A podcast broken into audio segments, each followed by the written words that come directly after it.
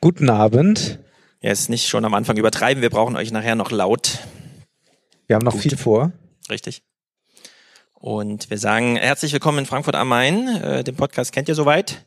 Vielleicht auch dieses Intro. Beim letzten Mal habe ich ja auch gefragt, wer hat es schon mal in einfacher Geschwindigkeit gehört? Das kann jetzt jeder nochmal selber testen, ob man es wiedererkennt.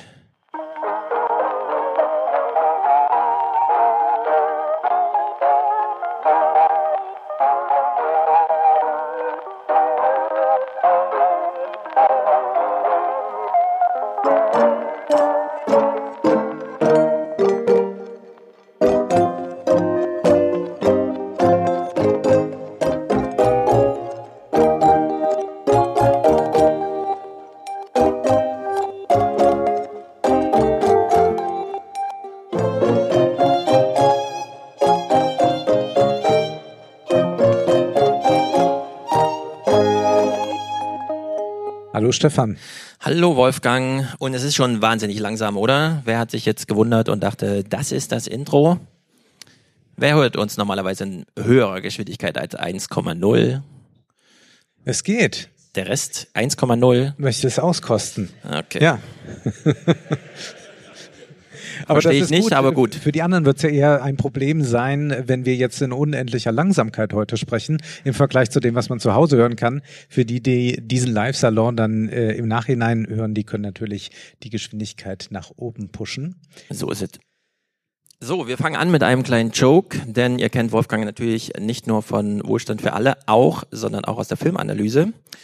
Ich lese die Filme vor, die als Trailer beim Super Bowl in der Werbung liefen und nenne danach den Titel, der den Best-Film-Oscar gewonnen hat.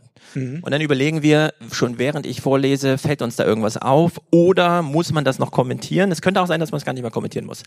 Also Filmtrailer, die liefen: Guardians of the Galaxy 3, The Flash, Fast and Furious 10, Transformers 7, Scream 6, Indiana Jones 5, Creed 3, Super Mario Bros. Movie, Dungeons and Dragons, irgendwas mit einem Untertitel.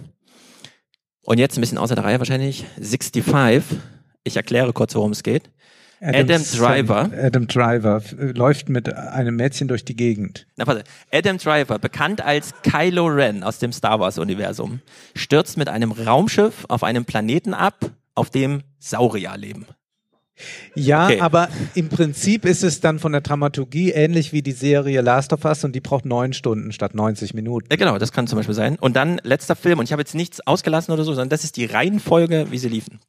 Und jetzt der letzte Film, Air, Counting a Legend mit Matt Damon und Ben Affleck, die nochmal über die Basketball-Sneaker, Michael Jordan Air und so weiter. So, das war die Liste und jetzt kommt der beste Film, Everything, Everywhere, All at Once. Ja. Was fällt uns da auf? Wahrscheinlich, dass es sich da nicht um eine Fortsetzung handelt, könnte geholfen haben. Es fällt auf, dass dieser Film schon im Titel verspricht, wir beinhalten alles. Ihr könnt euch die anderen Filme schenken. Und wir kennen die alle schon. Und wir kennen die alle auch schon, ja. Also wir haben ja eigentlich einen Multiversumsfilm dort und zugleich haben wir diese Franchise-Universen, die das Kino immer mehr bevölkern. Und es ist wirklich absurd, wie man jetzt tatsächlich es geschafft hat, auch Reihen zu etablieren, an die ich niemals gedacht hätte. Also man versucht auch gar nicht mehr rein zu beginnen zu lassen, sondern man versucht nur ganz lose noch irgendwas anzuknüpfen. Also beispielsweise diese Creed-Nummer, ja, dass man da jetzt den dritten Teil hat. Das ist ja ein Film, der mal damit begann, dass man sagte, gut, wir haben Rocky völlig durchgespielt und ich möchte aber sagen, ich bin großer Rocky-Fan. Ja. Und dann sagt man aber, jetzt könnte ja Rocky auch nochmal einen Jungen unterrichten und der wiederum muss dann kämpfen gegen und dann können wir nochmal alte Figuren auftauchen lassen. Und deren Söhne. Und der hat auch wieder Söhne und dann war auch Brigitte Nielsen konnte sich auch nochmal 100.000 Euro verdienen. Okay. Das ist schon gigantisch, dass es aber funktioniert.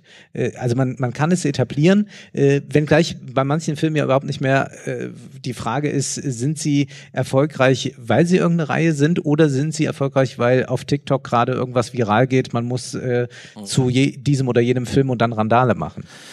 So, damit ist... Ich habe jetzt noch nicht erlebt. Nein, Na, ja, ist ja gut. Du hast ja auch dazu aufgerufen, nicht zu machen, deswegen haben die Leute auf dich gehört und wahrscheinlich haben im Kino nicht randaliert. Gut, wir dachten uns, es sind ja aufregende Zeiten, ihr habt es ja alles mitbekommen. Xi ist zum Beispiel gerade bei Putin für mehrere Tage. In Amerika stürzen irgendwelche Drohnen ab, weil irgendwer irgendwen kollidiert.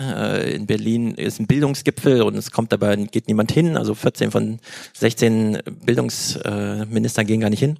Und lauter solche Sachen, Randale im Kino. Also es geht drunter und drüber. Und wir wollen uns alle damit beruhigen, dass wir uns jetzt das grusamste Thema überhaupt nehmen, thematisch aufgeworfen, einfach eine totale Stabilität über Generationen, Menschenleben hinweg.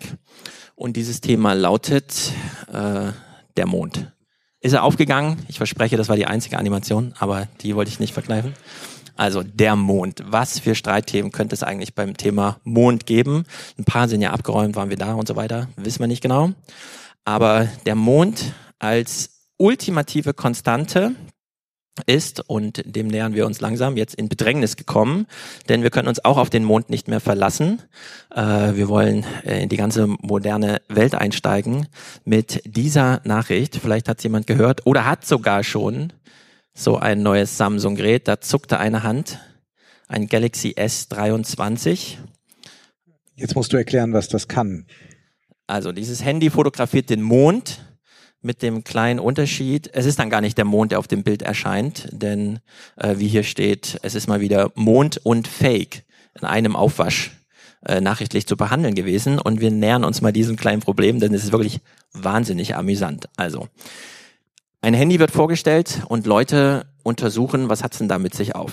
Und The Verge, also eine sehr große Publikation, greift das auf und beruft sich selber hier auf eine Publikation bei Reddit. Ein User, iBreakPhotos, hat herausgefunden, nicht mal den Mond kann man einfach so fotografieren, da muss unbedingt noch ein künstliches Intelligenz, irgendwas, Large Language Model und so weiter, um den Mond zu fotografieren. Und bei The Verge haben sie sich wie folgt darüber lustig gemacht. Und es ist, wie soll man sagen, wer von euch hat einen GPT-Account? GPT 4.0. Macht großen Spaß, finde ich. Wer hat mit 3.5 schon rumgespielt und so, aber wer bezahlt jetzt wirklich Geld für eine 4er-Version?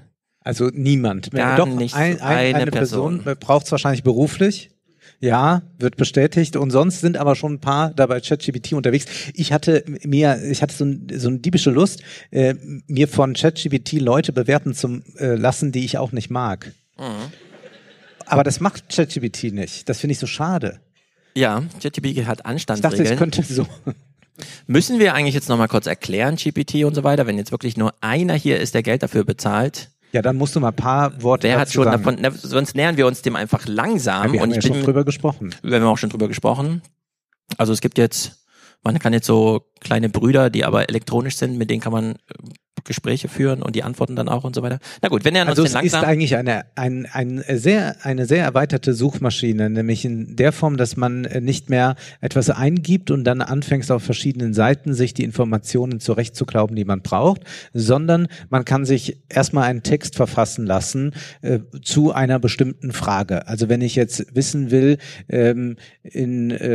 wie weit kann es sinnvoll sein, die Mehrwertsteuer zu erhöhen? Welche Effekte hat das für wen? Dann wird ChatGPT mir eine Antwort dazu schreiben und sich auf gewisse Statistiken und dergleichen berufen. Allerdings ist es anders als bei Google. Wir können nicht dann mal gerade in die Quellen schauen und sagen, ach so, das ist ja alles hier vom Hans-Werner-Sinn-Institut, deswegen ist das vielleicht mit Vorsicht zu genießen, sondern wir müssen das in dieser gewissen Objektivität, die es annimmt, dann so hinnehmen und können es eher schwierig hinterfragen. Ja, aber es ermöglicht einem auch, dass man sich einfach Dinge schnell zusammenfassen lassen kann.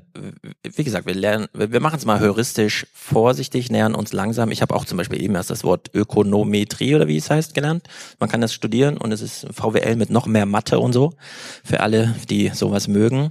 Also wir beginnen mal hier bei einer ganz einfachen Tätigkeit. Wir sind nachts draußen, der Mond, es ist romantisch, wir wollen den Moment festhalten, machen ein Foto. Und was passiert dann eigentlich? So there was this Redditor, I think it was iBreakPhones is their name on Reddit. I'm sorry to the Redditor if I'm getting that wrong. So basically what they did to test this was they downloaded a high-res picture of the moon and then down-resed it to, I think, 170 by 170. So they have this like teeny tiny little, very sharp picture of the moon. And then they applied a blur to it on purpose to make the photo blurry. And then they went across the room and with the Samsung phone took a picture of this blurry picture, like deliberately blurry picture of the moon that they had downloaded. And zoomed in. Zoomed way in at 100x, a picture of a blurry moon. And Samsung's AI processes it for a while as it does and pops up this like beautifully sharp, highly rendered picture of the moon. And this person is like, I didn't even take a picture of the moon. I took a picture of a blurry circle that you decided is the moon. And now here we are. So this has now set off a whole thing where you're... What is a photo? Yeah. What is a photo? Fragt Linay Patel hier. Es sind Fotografen anwesend, die gleich in Schweiß ausbrechen. Man macht nachts Fotos vom Mond und man stellt fest, das ist ja gar nicht der Mond. Dann geht man in so eine Laborsituation. Okay, stell mal den Laptop da drüben auf, zeig mal einen weißen Punkt. So, dann fotografiert man den, der Rest des Raumes ist dunkel, das Handy denkt, das ist der Mond, zack, wird der Mond da einfach rein retuschiert. Man hat also gar nicht ein Foto gemacht, sondern runtergeladen aus dem Internet, was geht denn da vor sich? Und so sieht das dann aus, also man zoomt so ein bisschen ran, Samsung ist ja sehr stolz darauf, irgendwie 69 Zoom nachts und tagsüber 100-fach und so. Und man macht ein Foto, zack, und dann plötzlich, oh, sehr hochauflösend und so weiter. Und da stellt sich nicht nur die Frage, was ist eigentlich ein Foto, sondern... Assuming the moon is real. Did we land on it? There's no proof. But moon, assuming. Real. Baseline assumption, there is a moon in the sky. Sure. Fine. The moon is tidally locked, the Earth, right? Yes. So when you look at the moon, you're almost always looking at the same thing. Yeah. Okay, so if you think a photo is I push the shutter, and it collects light, and then shows me a representation of reality, and you point any camera at the moon... The moon is unchanged. So all the photos are similar. Well, no, it's not that. It's just like, well, you definitely took a photo of the moon. Yeah. It's just your camera's better or worse. And if the camera's like, I know what you're trying to do. And it puts the moon there. Did it lie? Did it lie? Also, was ist ein Foto? Und wenn ich ein Foto habe, das mir irgendwas zeigt, lügt es. Wir kommen also in so eine Zeitschleife rein, wie eben schon bei den Filmen. Alles ist in der 17. Version. Und wir müssen uns ernsthaft die Frage stellen, wenn wir den Mond auf einem Foto sehen, ist das Foto dann echt? Und was zeigt es uns eigentlich? So, was sehen wir auf diesem Bild? Den Mond oder nicht? Wer sagt, wir sehen hier den Mond? Ja, das ist jetzt so eine Sache. Du zeigst jetzt diese Mondlandung, bei der man ohnehin schon alle Gerüchte kennt. Ja. Und jetzt willst du auch noch wissen, soll sich hier noch jemand blamieren und sagen, ja, ich glaube aber daran. Also es gibt einen Anhaltspunkt, an dem man sehr gut argumentieren kann, ob das jetzt entweder A, es ist ein Foto des Mondes, oder B, nein, es ist kein Foto. Also A, wer sieht hier ein Foto des Mondes? Oder müsste man die Frage vielleicht... B, wer sieht denn hier ein irgendwie fabriziertes, was auch immer, was ist ein Foto, was ist eine Lüge? Wer glaubt nicht, dass wir hier den echten Mond fotografiert sehen, sondern irgendwie anders hergestellt? Und müsste man nicht die Frage auch noch stellen, inwieweit man glaubt, dass das das berühmte Foto ist? Und das kommt noch dazu. Ist es eigentlich ein berühmtes Foto? Woran könnte man an diesem Foto erkennen, dass es entweder ein richtiges Foto ist oder nicht? Ruft mal rein, wer hier einen Anhaltspunkt sieht. Die Stange, die wehende Fahne. Ja, also diese Fahne wird von zwei Seiten gehalten. Wir wissen, auf dem echten Bild ist das nicht so. Oder ist das ein echtes Foto? Ist das ein echtes Foto oder nicht? Nochmal die Frage. A, das ist ein echtes Foto. B, es ist ein generiertes Bild. Okay. Also hier sehen wir mal ein richtig echtes Foto. Das waren jetzt 2 Fakes. Und Matthias hat uns ein bisschen geholfen. Das ist die NASA-Webseite mit einem Bild von Buzz Aldrin. Und gelb hinterlegt seht ihr die Bildunterschrift, die die NASA ausgewählt hat. Also ich kann es jetzt hier nicht lesen, aber Buzz Aldrin steht auf dem Mond, neben ihm das Vehikel und so weiter und so fort. Und das hat dann Matthias bei Midjourney eingetragen. Also einfach nur diese Bildunterschrift als Prompt und dann kamen diese Bilder von eben raus.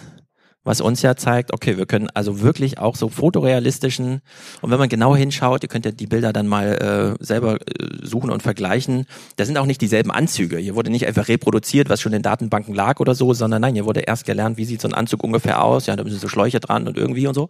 Und dann ist das halt ein Foto vom Astronaut auf dem Mond. Und das ist ChatGPT für Bilder, wenn man so möchte. Midjourney ist ChatGPT, genau, für Bilder. Und wir kamen es also nicht mehr so einfach wie bisher, dass wir einfach sagen, das Bild ist gefaked, da ist nämlich ein riesiges Raumschiff drauf. Also das ist sozusagen die Michael Bay Herangehensweise. Ja. Transformers 3. Und ich zeige euch hier aber nochmal, das ist wirklich ein echtes Bild vom Mond. Also ein echtes Foto, soweit wir uns gesagt wurde, das ist ein echtes Foto. Also das lässt sich so auf der NASA-Seite finden. Aber es ist eben wirklich ununterscheidbar mittlerweile von fabrizierten Bildern. Und jetzt muss Samsung das natürlich aufklären. Was machen die denn da? Muss das so aufwendig sein? Muss jetzt jedes Bild mit einem Mond drauf immer gleich einen Fake-Verdacht haben? Und die Erklärungswebseite, die nur auf Koreanisch existiert und dann auf Englisch von Google Translate übersetzt wurde, damit wir das lesen können, also der Link kommt von Samsung, das über Google zu übersetzen, lautet hier Aufklärung zum Moonshot. Und das fand ich irgendwie besonders amüsant. Was passiert also? Samsung macht Fotos und möchte gerne aus diesen links etwas blurry Fotos, rechts diesen schönen scharfen Mond machen. Also, und das ist ja die moderne Antwort, wir nehmen ein AI-Model, ziehen einfach eine rote Linie drum und sagen, ja, keine Ahnung, das ist halt so ein Modell, wir würden sagen Blackbox, keiner kann da reinschauen, das Dokument erklärt auch nicht, was da passiert, wir sehen halt, okay, Input, es sind mehrere grüne Punkte, also das sind fotografierte Monde und dann kommen aber aus der lokalen Datenbank des Handys so sehr viele orangene Monde. Und aus diesen Hunderten von Fotos, die entweder gerade gemacht wurden oder schon in eine Kamera drin waren, kommt dann einfach dieser blaue Mond raus. So, und das ist dann der Output. Vielleicht, man kann es glaube ich nicht so richtig erkennen, dass es hier einen Unterschied zwischen Input und Output gibt, aber dafür braucht man jetzt auch unbedingt, ganz wichtig, künstliche Intelligenz. Und die Erklärung, man scrollt dann weiter, ja, es ist halt ein roter Kreis drum und es ist dann einfach die Blackbox. Und man stößt hier aber, und das ist wirklich interessant, an physikalische Limitierung. Also dieses Foto kann man gar nicht so fotografieren. Nicht mal mit, also es gibt einfach keine Kameratechnik, mit der man diese Fotografie so machen kann, denn wir haben es mit physikalischen Grenzen zu tun, nämlich ein Mangel an Licht. Also müssen wir auf die Realität, die wir eigentlich abbilden wollen, indem wir sie aufzeichnen, etwas hinzuaddieren, das sich dann schon im Handy findet. In dem Falle ganz easy einfach schon früher aufgenommen wurde oder wie auch immer. Man nimmt so alte Mondbilder, baut die dann irgendwie zusammen. Und damit, und das ist jetzt wird's heuristisch ganz kurz mühsam, aber das ist nur ein ganz kleiner Sprung, den Mond auszutauschen in der Fotografie gegen etwas anderes, was heute genauso häufig fotografiert wird wie der romantische Mond, nämlich das Mondgesicht. Gesichter. Ja. So, wir haben also bei TikTok, diese Frage könnte man sich auch stellen. Okay, GPT-4, ein Account. Wer hat schon mal Bold Glamour benutzt, den TikTok-Filter? Traut euch, nur einer. Nee, das ganz, never. Ganz weniger. Das glaube ich nicht. Wer kennt Bold Glamour? Aber viele kennen sicherlich andere Filter, mit denen man das Gesicht entsprechend manipulieren kann. Aber das ist jetzt nur ein Filter, der besonders beliebt ist. Noch ein Wort zu dem Mond. Also wir erleben ja dann hier eine Simulation, die eigentlich die Realität optimiert, verbessert, herstellt, so wie sie nicht ist. Es gibt ja immer wieder schon bei den Simulationstheoretikern wie Baudrillard oder Virilio diese Fantasie, man hat man möchte eine Karte von der Welt anlegen und sagt sich, eigentlich wird die Karte am genauesten, wenn man sie so groß wie die Welt macht, die Karte, und dann ist aber irgendwann die Welt darunter verschwunden gegangen. Und das ist ja etwas, was wir jetzt hier erleben. Genau, wir legen weil man dann so auch bei Dingen wie dem Mond kaum noch sagen kann, naja, sonst gehe ich mal selbst hin und schaue nach. Das heißt, ich kann immer nur das über Bild Vermittelte sehen, während wir ja jetzt gerade eben eine ganz eigenartige Erfahrung draußen im Foyer gemacht haben. Wir begegnen Leute, die uns immer nur gesehen haben auf Bildern und jetzt sind sie ganz schockiert, dass wir so aussehen, wie wir aussehen. Ja. Oder tatsächlich so aussehen. Ja. Also. Ja, großer Zuspruch aus dem Publikum. Reihe 1 findet, wir haben recht. Bold Glamour ist also unbekannt, deswegen müssen wir euch das zeigen. Achtung, wir sind jetzt im TikTok-Universum, hier gibt's auch Ton.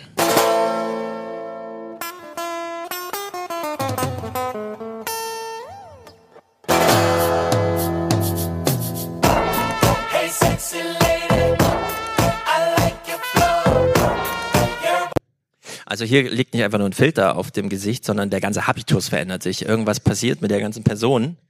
Es ist mehr als TikTok einfach... arbeitet ja immer mit diesem Überraschungsmoment. Wir sehen sie jetzt hier mit ihrem Alltagsgesicht. Sie macht dann noch extra ein Doppelkinn, verbirgt es hinter der Tasse und dann kommt sie mit diesem gekletteten, jungen Gesicht da raus. Und das ist ja eigentlich immer diese Komponente, die es für TikTok braucht, um eine Viralität herzustellen, sodass man denkt, oh, hätte ich ja nicht gedacht. Ja, und die Leute sind wie verzaubert von sich selbst und dem neuen Angebot, das sie der Welt machen können. Hier noch ein Beispiel, das wurde mit sehr viel Wind aufgenommen. Ich weiß nicht genau, wie viel Bass jetzt hier zu hören ist. Okay, so I'm going to try this glam filter. I've done my makeup, my hair's shit, but I've done my makeup, so I'm going to see how I've done and check it out. Holy fucking shit. Oh my God, I'm beautiful. Oh! Stay there forever.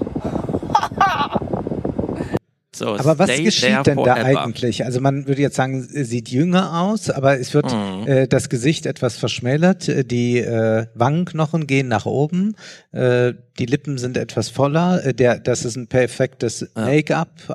Also Samsung hat ja wenigstens für die Fotos noch so ein PDF veröffentlicht, also so ein Google-übersetzte Seite, die man sich dann ausdrucken kann, wo nochmal und so. Versucht wurde, nichts darzustellen. Bei TikTok wissen wir ja gar nicht, was hier vor sich geht und das finden auch die Nutzer gar nicht so cool. I just don't understand what this does to my face. Like, this is not my face. I know it like smooths my skin. Clearly I have bigger lips. But like, what is it actually doing to make me look this way? Like, hold on, I'll show you what I actually look like. What did it change about me other than I don't know. Please tell me. Ja, was passiert genau? Also sie sieht das und kann es gar nicht glauben. Also sie kann nicht mal das Resultat so richtig parsen und versteht das recht nicht, das macht das Handy irgendwie, wie funktioniert denn das und so. Trotzdem sind diesen Leuten die Anwendungsbereiche schon wohl bewusst. Okay, what the fuck is this filter everyone's using? Hold on. You don't even need to pay for that editing app. What the fuck? This is actually really, really scary. No. It's no. Also es ist scary, aber cool ist, dass man nicht mehr bezahlen muss, um auf Fotos gut auszusehen. Und da man sich ja hauptsächlich im Fotozeitalter, also im Handyzeitalter so auf Fotos gut darstellen muss, ist das ja schon mal viel gewonnen. Man muss nicht mehr entweder selber das Make-up machen oder machen lassen, sondern man macht einfach einen Knopfdruck und fertig. Ist doch egal, wie es genau passiert. Und man darf halt nur nicht rausgehen dann. Ne? Man darf dann nicht rausgehen, man ist dann an seinen Bildschirm gefesselt. Das wäre eigentlich das Konzept, wir müssen ja an Hollywood denken, an all die Stars, die natürlich alles tun, um jung auszusehen. Und dann gibt es ja so Fälle wie Marlene Dietrich, die sich 15 Jahre, also den Rest ihres Lebens in ihrer Pariser Wohnung versteckt, damit sie nicht mehr gesehen wird, wie sie altert, damit das Bild von ihr ewig jung bleibt. Und das wäre eigentlich das Tool für Marlene Dietrich gewesen, einfach aus der Pariser Wohnung heraus nach wie vor tolle Fotos senden zu können, weil die App ja alles dann nivelliert, was an Alterungserscheinungen da ist. Genau. Oder man will sich nicht einsperren lassen, dann muss man raus, aber das kostet dann entweder Zeit oder Geld. Die dritte Frau hier präsentiert uns das nochmal. Ich nehme mal an, es ist sehr zeitaufwendig. Ich versuche heute, diesen viralen Filter hier nachzuschminken. Ich weiß nicht, ob ich das hübsch oder gruselig finden soll. Die Augenbrauen sind ziemlich dunkel, softer Lidschatten hier oben und dann hier innen, glaube ich, so ein bisschen schwarz. Ah, ich hasse das. Natürlich Mascara, aber nicht mal so viel. Ich glaube, das Allerwichtigste bei dem Make-up ist Bronzer und Kontur. Da ist nämlich eine Menge drauf. Ah, das mache ich normalerweise nie so stark. Nase. Und meine Lippen sind einfach doppelt so groß wie sonst. Das bedeutet, ich werde es jetzt ein bisschen overlinen. Ich habe meine Lippen gerade so viel übermalt wie noch nie. Und es ist trotzdem heute mal nicht groß genug. Und schauen wir mal, wie echt mein Make-up jetzt aussieht. Naja, sie ist nicht ganz zufrieden. Aber es klappt relativ gut. Ja, aber sie hat auch noch, also sie versteht gerade, ach so, das ist nicht nur Farbe, das ist auch Form. Bei den Lippen okay, aber was mit meinen Wangenknochen und so weiter, die Jawline. Also dieser Filter macht ja viel mehr als nur Farbe.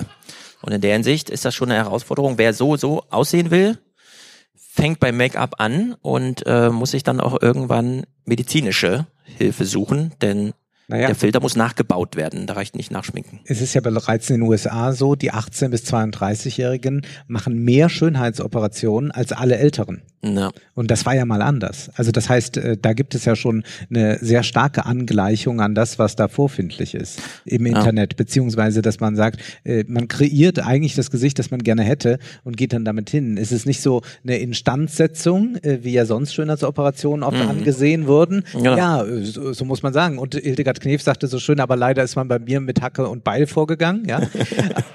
Sondern jetzt sagt man, ich habe da so ein Ideal, das kann ich mir technisch zaubern lassen und jetzt muss nur noch eine Ärzteschaft das in die Realität übertragen. Genau, hier gibt das Selfie den Weg vor und man muss dann folgen. Ja. Ein uraltes Thema der Literatur, Oscar Wilde, das Bildnis des Dorian Gray. Wer es noch nicht gelesen hat, sollte es tun. Sollte sich vielleicht diesen sehr schlechten Film mit Helmut Berger ansehen, aber Helmut Berger ist halt sehr gut, weil er der Idealtypus Dorian Gray ist. Eins der schönste Mann der Welt. Wir wissen, davon ist nichts mehr geblieben. Im Dschungelcamp konnte man sich davon überzeugen.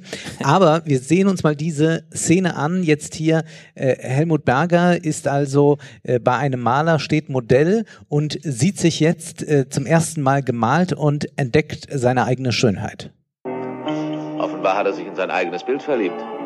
Oder aber in seine eigene Schönheit, die ihm vorher nicht bewusst war. Ist es nicht ein merkwürdiger Gedanke, Dorian? In 20 Jahren, in 30 oder 40, wenn Sie ein alter, hässlicher Mann geworden sind, ist er immer noch der strahlende Jüngling von heute. Das ist der Lauf der Dinge, nicht zu ändern. Na, was haben Sie denn, Dorian? Warum soll ich alt werden und das da bleibt ewig jung? Das darfst du mich nicht fragen. Ich bin Maler und kein Alchemist. Warum kann es nicht umgekehrt sein? Warum nicht? Mein Bild wird alt, aber ich bleibe immer jung. Mein hässliches zweites Ich würde dort hängen und ich würde mich nie verändern. Keine schlechte Idee, du solltest sie patentieren lassen. Trinkt jemand was? Ich würde alles dafür geben. Alles auf der Welt. Jeden Preis würde ich zahlen. Ich würde meine Seele geben, wenn ich das erreichen könnte. Und er erreicht es dann. Er verkauft seine Seele und dieses Bild wird immer hässlicher, immer älter und er selbst wird auch zu einer kalten Persona, die dann zu allem bereit ist. Aber er behält dieses strahlende Aussehen. So, und jetzt gibt's Bold Glamour, wir haben es ja eben schon gesehen, du hast uns Beispiele mitgebracht, wie Männer diesen Filter anwenden.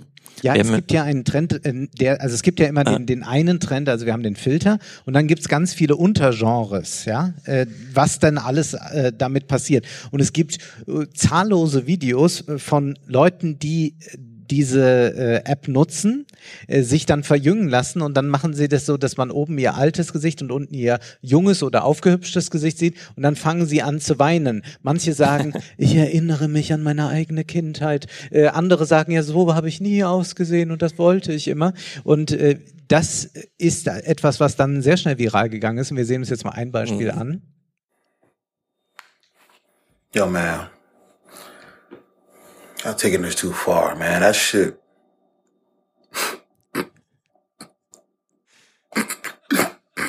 I did get ugly over the years. Also er hat den Teenage-Filter benutzt und oben sieht er sich sein Dorian Gray in gemalt, jung. Genau. Und ist ganz ergriffen von seiner eigenen Schönheit. Ja, ich finde es ja, ich weiß nicht, also einen Oscar hätte es dafür, glaube ich, nicht gegeben für dieses Schauspiel. Ich habe mir viele Videos angesehen und es gibt ja Leute, die können sehr gut auf Knopfdruck weinen. Muss man sehr vorsichtig sein, weiß ich aus eigener Erfahrung, auf großer Distanz halten, solche Leute. Aber man kann damit TikTok-Star werden. Und hier sehen wir noch ein weiteres Exemplar, aber jemand, der das offenbar durchschaut hat. Oh my gosh, I look 16 again. I'm gonna go cry now. So sad. This filter sucks. It literally just moves out your freaking face. That's all it does. And it took off some of my mustache. Like what? Aber das ist super interessant, weil du hast ja eben schon gesagt, es gibt so Szenerien, wie nennt man's? Nicht Herausforderungen und so, nicht Challenge, sondern Trends und dann aber die Subversion davon. Ja, und genau. Das ist ja hier auch, man ist ja so Inception-artig, man weiß gar nicht, auf welcher Ebene der Verölkung oder noch echten Gefühlsdarbietung man eigentlich ist. Ja. Also man muss auch sehr aufpassen, dass man nicht falsch abbiegt. Okay, das führt natürlich zu sehr viel Medienkritik, denn Journalisten wollen ja noch was zu tun haben. Wenn alle in die Bildschirme schauen, wird da Angebot gemacht. Der Spiegel hat es hier mal aufgegriffen. Bold Glamour. Was gibt's dazu zu wissen und zu sagen? Bold Glamour ist auf TikTok gerade ziemlich beliebt und wurde schon millionenfach verwendet. Das Spannende an diesem Filter ist aber, dass die Nutzer sich damit nicht einfach nur attraktiver machen wollen. Der Filter sorgt nämlich auch gerade für Diskussionen rund um Schönheitswahn und Selbstliebe. Der Bold Glamour Filter ist ein besonders krasses Beispiel, weil er zeigt, wie gut die Technik hinter diesen Filtern schon geworden ist und weil er eben besonders krass ins Aussehen der Leute eingreift. Schaltet man den Filter nämlich aus, fühlt sich das ehrlich gesagt ziemlich enttäuschend an. Filter wie Bold Glamour zeigen einem, du wirst unsere Schönheitsideale niemals erreichen. Gleichzeitig suggerieren sie aber, andere schaffen das sehr wohl. Wenn man jetzt also wie total viele junge Menschen viel Zeit in Apps wie TikTok oder Instagram unterwegs ist, dann bekommt man eine total verzerrte Wahrnehmung davon präsentiert, wie andere aussehen und was eigentlich normal ist.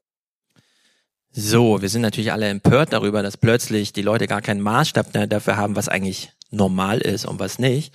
Und das erfahren wir aber im Journalismus, wo uns natürlich seit Jahrzehnten, in dem Falle aktuell die 53-jährige Kare Mioska, die aussieht wie 25, und Ulrich Wickert mit 80 Jahren auf diesem Bild erzählen wollen, sozusagen, wo noch Realität vergraben ist unter diesen ganzen Medienschleiern. Ja.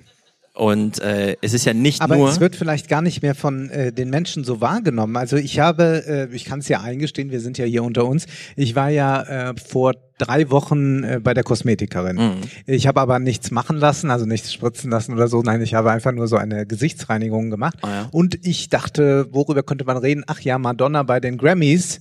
Und dann sagte ich zu ihr, weil ich jetzt mal eine fachkundige einschätzen wollte, haben Sie denn Madonna bei den Grammys gesehen? Und sie sagte einfach, ja, aber die sah doch gut aus.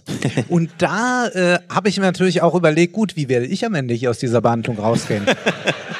Ja, lass lieber nicht zu viel machen und entscheide dich nochmal um. Ja, die sah doch gut aus. Also da sind bei deiner Kosmetikerin wahrscheinlich die Maßstäbe auch so ein bisschen verloren gegangen, auf einem sehr langen Weg, auf dem sie sich mit sehr vielen Gesichtern befasst. Das hier sind zum Beispiel Hollywood-Gesichter von vor 100 Jahren. So, muss man jetzt mit Bold Glamour kommen und sagen, ja gut, man könnte jetzt natürlich das Wort Demokratisierung bemühen und sagen, endlich für alle. Genau, es ist jetzt eine Demokratisierung und ich glaube, das ist ja ein Unterschied, den ich immer machen würde. Man hat eine Distanz, also man hat einen Star und der ist eigentlich nicht greifbar und deswegen gesteht man ihm auch zu, dass er übermenschlich in dem Sinne ist, auch was die Schönheit anbelangt. Und all die, die wir hier sehen, Marilyn Monroe oder Claudette Colbert und all die, haben ja wahnsinnig viel Zeit investiert, um so auszusehen. Es gab für Colbert, glaube ich, auch so solche Vertragsklauseln, dass sie nur von einer Seite am besten gefilmt werden darf und nur so und so. Bei Marilyn Monroe gab es mal ein Interview mit ihrem Make-up-Artist, der sagte, ja, sie waren mal auf einem Flug und dann mussten sie früher landen, weil sie noch wo einen Zwischenhalt machen mussten für so eine Pressekonferenz und dann hatten sie nur 3 Stunden Zeit für Marilyn Monroe, um sie herzurichten. Ja. Und dann fragte so die Interviewerin, ja, aber wie lange brauchen sie sonst? Ja, so 6, 7 Stunden haben wir schon immer dran gearbeitet. Ja, und das ist natürlich Tag, um abends fertig zu sein. Ja, und das ist natürlich etwas, was wir auf der Leinwand sehen und dann auch in der Distanz sehen und nicht glauben, das mache ich jetzt morgen auch noch in meinem Alltag. Während wir hier natürlich eine ganz andere Anleitung finden, nämlich es ist so einfach und es könnte vielleicht auch so einfach sein, generell so auszusehen. Das heißt, diese Demokratisierung sorgt nicht für eine Entlastung, sondern eigentlich baut sie mehr Druck auf. Ja, ich hätte auch... heutzutage, ja, wo man jetzt eben, wie eben gezeigt, so digitales Make-up hat, könnte man ja auch, wenn man im Presseclub eingeladen ist und die fragen, ja, kommen Sie aber rechtzeitig, die Sendung geht 12 Uhr los, seien Sie um 10 da, sagt man, nee, ich komme 11:30 und ich nehme das digitale Make-up. Genau, ich nehme den Filter. Weil ja, die Sendung hört auf, das Licht geht aus und sofort kommen sie und legen dir diese Tücher hin, sodass du dich gleich wieder abwischen kannst. Ist ja auch totaler Quatsch. Ist wirklich nur für die Kamera gemacht. Ach, schminkst du dich dann wieder ab? Ich gehe dann immer mit dem vollen Make-up raus. Ja, im Fernsehen übertreiben die ja immer so ein bisschen. Das ist dann schon so. Und das sind natürlich hier, ich meine, das ist Film, was wir hier sehen. Ja, das sind Gesichter aus dem amerikanischen Film. Wenn man sich jetzt fragt, na ja, aber es geht ja hier, der Film ist ja eh ausgedacht. Ja, aber die Nachrichtengesichter, die uns nun wirklich Nachrichtenlagen erklären. Also eigentlich unsere Personen sind, die uns als Anchor mit der Welt in Verbindung bringen. Das sind halt die aktuellen Gesichter, wenn man einfach danach googelt. Ich weiß jetzt gar nicht, welchen Suchbegriff ich benutzt habe, aber TV, News, Faces und so weiter, dann hat man es hier mit dieser Realität zu tun. Wir haben es also nicht erst durch Bold Glamour oder durch diese Fotografie des Samsung-Mondes und so weiter mit so einer sehr lockeren Verknüpfung aus medialer Darbietung und echter Realität zu tun. Mhm. Und da ist dann also auch, wie wir eben drüber sprachen, ChatGPT und so weiter auf anderem Gebiete neu, aber nicht prinzipiell oder paradigmatisch. Ich glaube, was Neues, dass Männer jetzt so unendlich viel tun. Also wir hatten zwar in der Vergangenheit auch Männer, die dann Liftings hatten wie Mickey Rourke oder noch so ein paar andere aus dieser Liga. Aber es ist jetzt tatsächlich so, dass Männer nochmal eigene Themen haben, also nicht einfach nur glatt sein, sondern zum Beispiel die Jawline, die wir schon thematisiert haben, das markante Kinn, all diese Dinge, also auch das Manager-Magazin hatte kürzlich eine ganze Strecke dazu, wie eigentlich im Business mit Schönheitsoperationen umgegangen wird. Da war dann auch frecherweise ein Foto von Carsten Maschmeyer, da stand dann drunter, dass er auf gesunde Ernährung und Sport schwört. Nun ja. Man kann sich das ja alles nochmal das ist genauso ansehen. Billig wie diese YouTuber mit ihrer Morgenroutine. Sie stehen natürlich jeden Tag 4.30 Uhr auf und machen das Sport. Ja. So ist das. ChatGPT oder GPT-4. Wir müssen drüber reden und machen heute auch nur den Aufschlag. Wir werden schon jetzt im März, Ende März im Podcast nochmal ausführlich darüber reden, wie das auf der Bühne vorgestellt wurde, was es so bedeutet, weil es wirklich so grundlegend ist, dass man es eigentlich gar nicht richtig fasst. Für heute wollen wir nur so einen kleinen Überblick geben und beginnen bei Frank Rieger, der sich auch mit diesen neuen Chatbots, die die Realität für uns nochmal neu vermitteln, aufschlüsselt. Und er hat bei Steady einen Realitätsabzweig-Newsletter. Wir leben gerade in einer kritischen Übergangszeit, schreibt er, zwischen Computern, auf die man sich halbwegs verlassen kann, also die wir alle kennen, und den neuen AI-Systemen, schreibt er in Anführungszeichen, die driften, halluzinieren, lügen und fabulieren können. So, die neue Qualität ist also, uns vorzugaukeln, ganz enge Anbindung an die Realität. Wir müssen gar nicht mehr uns groß damit befassen, sondern der Computer weiß selbst, was uns wichtig und wahrhaftig und überzeugend ist und präsentiert es uns in einer Antwort. Wir müssen keine Liste mehr selber durchgehen. Und ich denke mir dann irgendwie, ja, wenn das jetzt die neue Qualität ist, auf der einen Seite so viel zu suggerieren und auf der anderen Seite nur driften, halluzinieren, lügen und fabulieren zu versprechen, dann kennen wir das ja eigentlich schon. Ich habe euch hier mal Fotos der Trainingsdaten meiner 6-jährigen natürlichen Intelligenz zu Hause mitgebracht. Das ist das Trainingsmaterial, um einmal die Zahlen 1 bis 5 zu lernen und die Konzepte dahinter. Wie viel Murmeln sind das? Wie viele Flaschen, wenn ich jetzt eine leer trinke, wie viele sind dann noch übrig und das so weiter und so fort. Kinder das ist der so Grundschule ist das dann. Erste Klasse. Und Frank Rieger fragt dann ChatGPT, wofür sollte man dich eigentlich nicht benutzen? Klar, du machst jetzt ein riesiges Angebot und schlüsselst uns die Welt auf, aber wofür sollten wir dich nicht benutzen? Und dann ist jetzt die Antwort von GPT, in dem Falle die 4er-Version, die neue, also bitte benutze mich nicht, weil ich viele Fehler mache und so weiter, für Entscheidungsfindung und Bewertung, medizinische Diagnosen und Behandlung, rechtliche Beratung, politische Entscheidungsfindung, Finanzberatung, psychologische Beratung, technische Entwicklung, Sicherheits- oder Verteidigungsanwendungen, Lehr- und Bildungsanwendungen, wissenschaftliche Forschung, Übersetzungsdienste, Kreativanwendung. Wir wissen also, wo es demnächst überall eingesetzt wird und wo GPT selbst sagt, bitte verlasst euch nicht auf mich. Das sind alles heikle Gebiete. Und wir gehen jetzt einfach mal die Liste durch, die sich innerhalb der ersten Woche schon für uns dargestellt hat. Also, GPT wird benutzt, und das ist ja aus der Präsentation selbst, man fotografiert seinen Kühlschrank und fragt, kannst du mir ein Rezept zusammenstellen? Du siehst selber, wie viele Äpfel das sind und wie viele Trauben und ich habe noch ein bisschen Wurst. Schreib mir einfach mal ein Rezept. Und dann kriegt man halt ein Rezept inklusive Aufbauanleitung und Serviervorschlag. Und genau dasselbe Prinzip gilt jetzt auch für Medikamente. Also ich gebe an, welche Beschwerden ich habe und sage GPT, das und das habe ich zu Hause in meiner Apotheke und du weißt ja, was es zu kaufen gibt. Wie könnte ich mir denn jetzt mal aus der Patsche helfen? Und dann kriegt man einfach hier so einen Punsch serviert, wo man sich dann fragen muss, vertraue ich dem jetzt oder probiere ich es aus oder lasse ich es drauf ankommen? Also hier wird es wirklich kritisch. Ein amerikanischer Fall, das kennen wir in Deutschland gar nicht. Wir haben ja so Spam-Bots, die uns dann irgendwelche E-Mails schreiben und so. Hier in Amerika wird man ja häufiger angerufen Und dann hat der eine schon ChatGPT beauftragt, wenn ich einen Anruf bekomme, nimm den Anruf an, wenn es ein Bot ist, der mir irgendwas verkaufen will, transkribiere das Gespräch und verwerte es in einem Anwaltsschreiben so, dass ich dann mein rechtlich zugestandenes Entschädigungsgeld dafür kriege. Nur bislang gab es halt keine Technik, weil wer hat schon ein Aufnahmegerät an seinem Ohrhörer und so weiter die ganze Zeit? Mit GPT lässt sich das alles machen. Sehr gut für blinde Menschen. Diese Werbung ist auch schon echt. Man nimmt sein Handy und kriegt eine über die Kamera Darstellung, was sehe ich eigentlich vor mir? Was habe ich vor mir, aber kann es nicht sehen? Und bisher war es so, ja, man kann das Bild schon auslesen und dann steht da halt, ja, da ist ein Fahrrad, da ist ein Auto, sei irgendwie vorsichtig. Aber in dem Fall kann man ja wirklich in eine Interaktion mit dem Bild treten. Also ChatGPT weiß, welche Vorlieben man hat und dann wird man darauf hingewiesen und es wird dann nur diese Bildanteile besprochen, die einem wichtig sind und man kann dann daraufhin wieder das Gespräch entfalten und so dann sehr viel näher an der Realität teilnehmen. Da ist dann die Frage, klar, man soll sich nicht auf GPT verlassen. Frank Rieger hat ja die Liste zusammengestellt, nur... Man wird es ja im Zweifelsfall tun. Ja, also will man es ihnen verübeln? Also es ist ja so, früher hat man in der Schule gesagt bekommen, bitte kein Wikipedia benutzen. Ja. Das ist keine vertrauenswürdige Quelle. Und das hat natürlich nicht dazu geführt, dass alle einen großen Bogen um Wikipedia gemacht haben, sondern alle haben es natürlich gewusst, wussten, naja, könnte auch vielleicht mal schief gehen, ist schon mal Kant plötzlich nicht mehr in Königsberg geblieben, sondern woanders hingereist, aber macht ja nichts, wir probieren es mal, ob es durchgeht und meistens ist es ja durchgegangen und so wird es natürlich bei ChatGPT auch sein. Ich habe mal während der Buchmesse Johanna Zimmer, die blinde Sängerin, interviewt und die hat mir dann auch beschrieben, wie dankbar sie und alle ihre Leidensgenossen Steve Jobs sind, weil er damals das iPhone erfunden hat. Weil plötzlich musste sie nicht mal bei der Kasse betteln gehen und das Gerät war dann 10-mal so teuer und 10-mal so schwer wie das, was alle hatten, sondern das coolste Gerät der Welt, das sowieso alle haben wollten, hat ihr auch noch am besten durch den blinden Alltag geholfen. Und so unwiderstehlich, wie diese alten Computer sind, auf die man sich noch so halbwegs verlassen konnte, wie Frank Rieger sagt, ist erst recht diese Ergänzung, die jetzt durch GPT kommt. Das ist auch interessant. Joe Perkins, das sind alles so Tweets, die haben mehrere Millionen Aufrufe.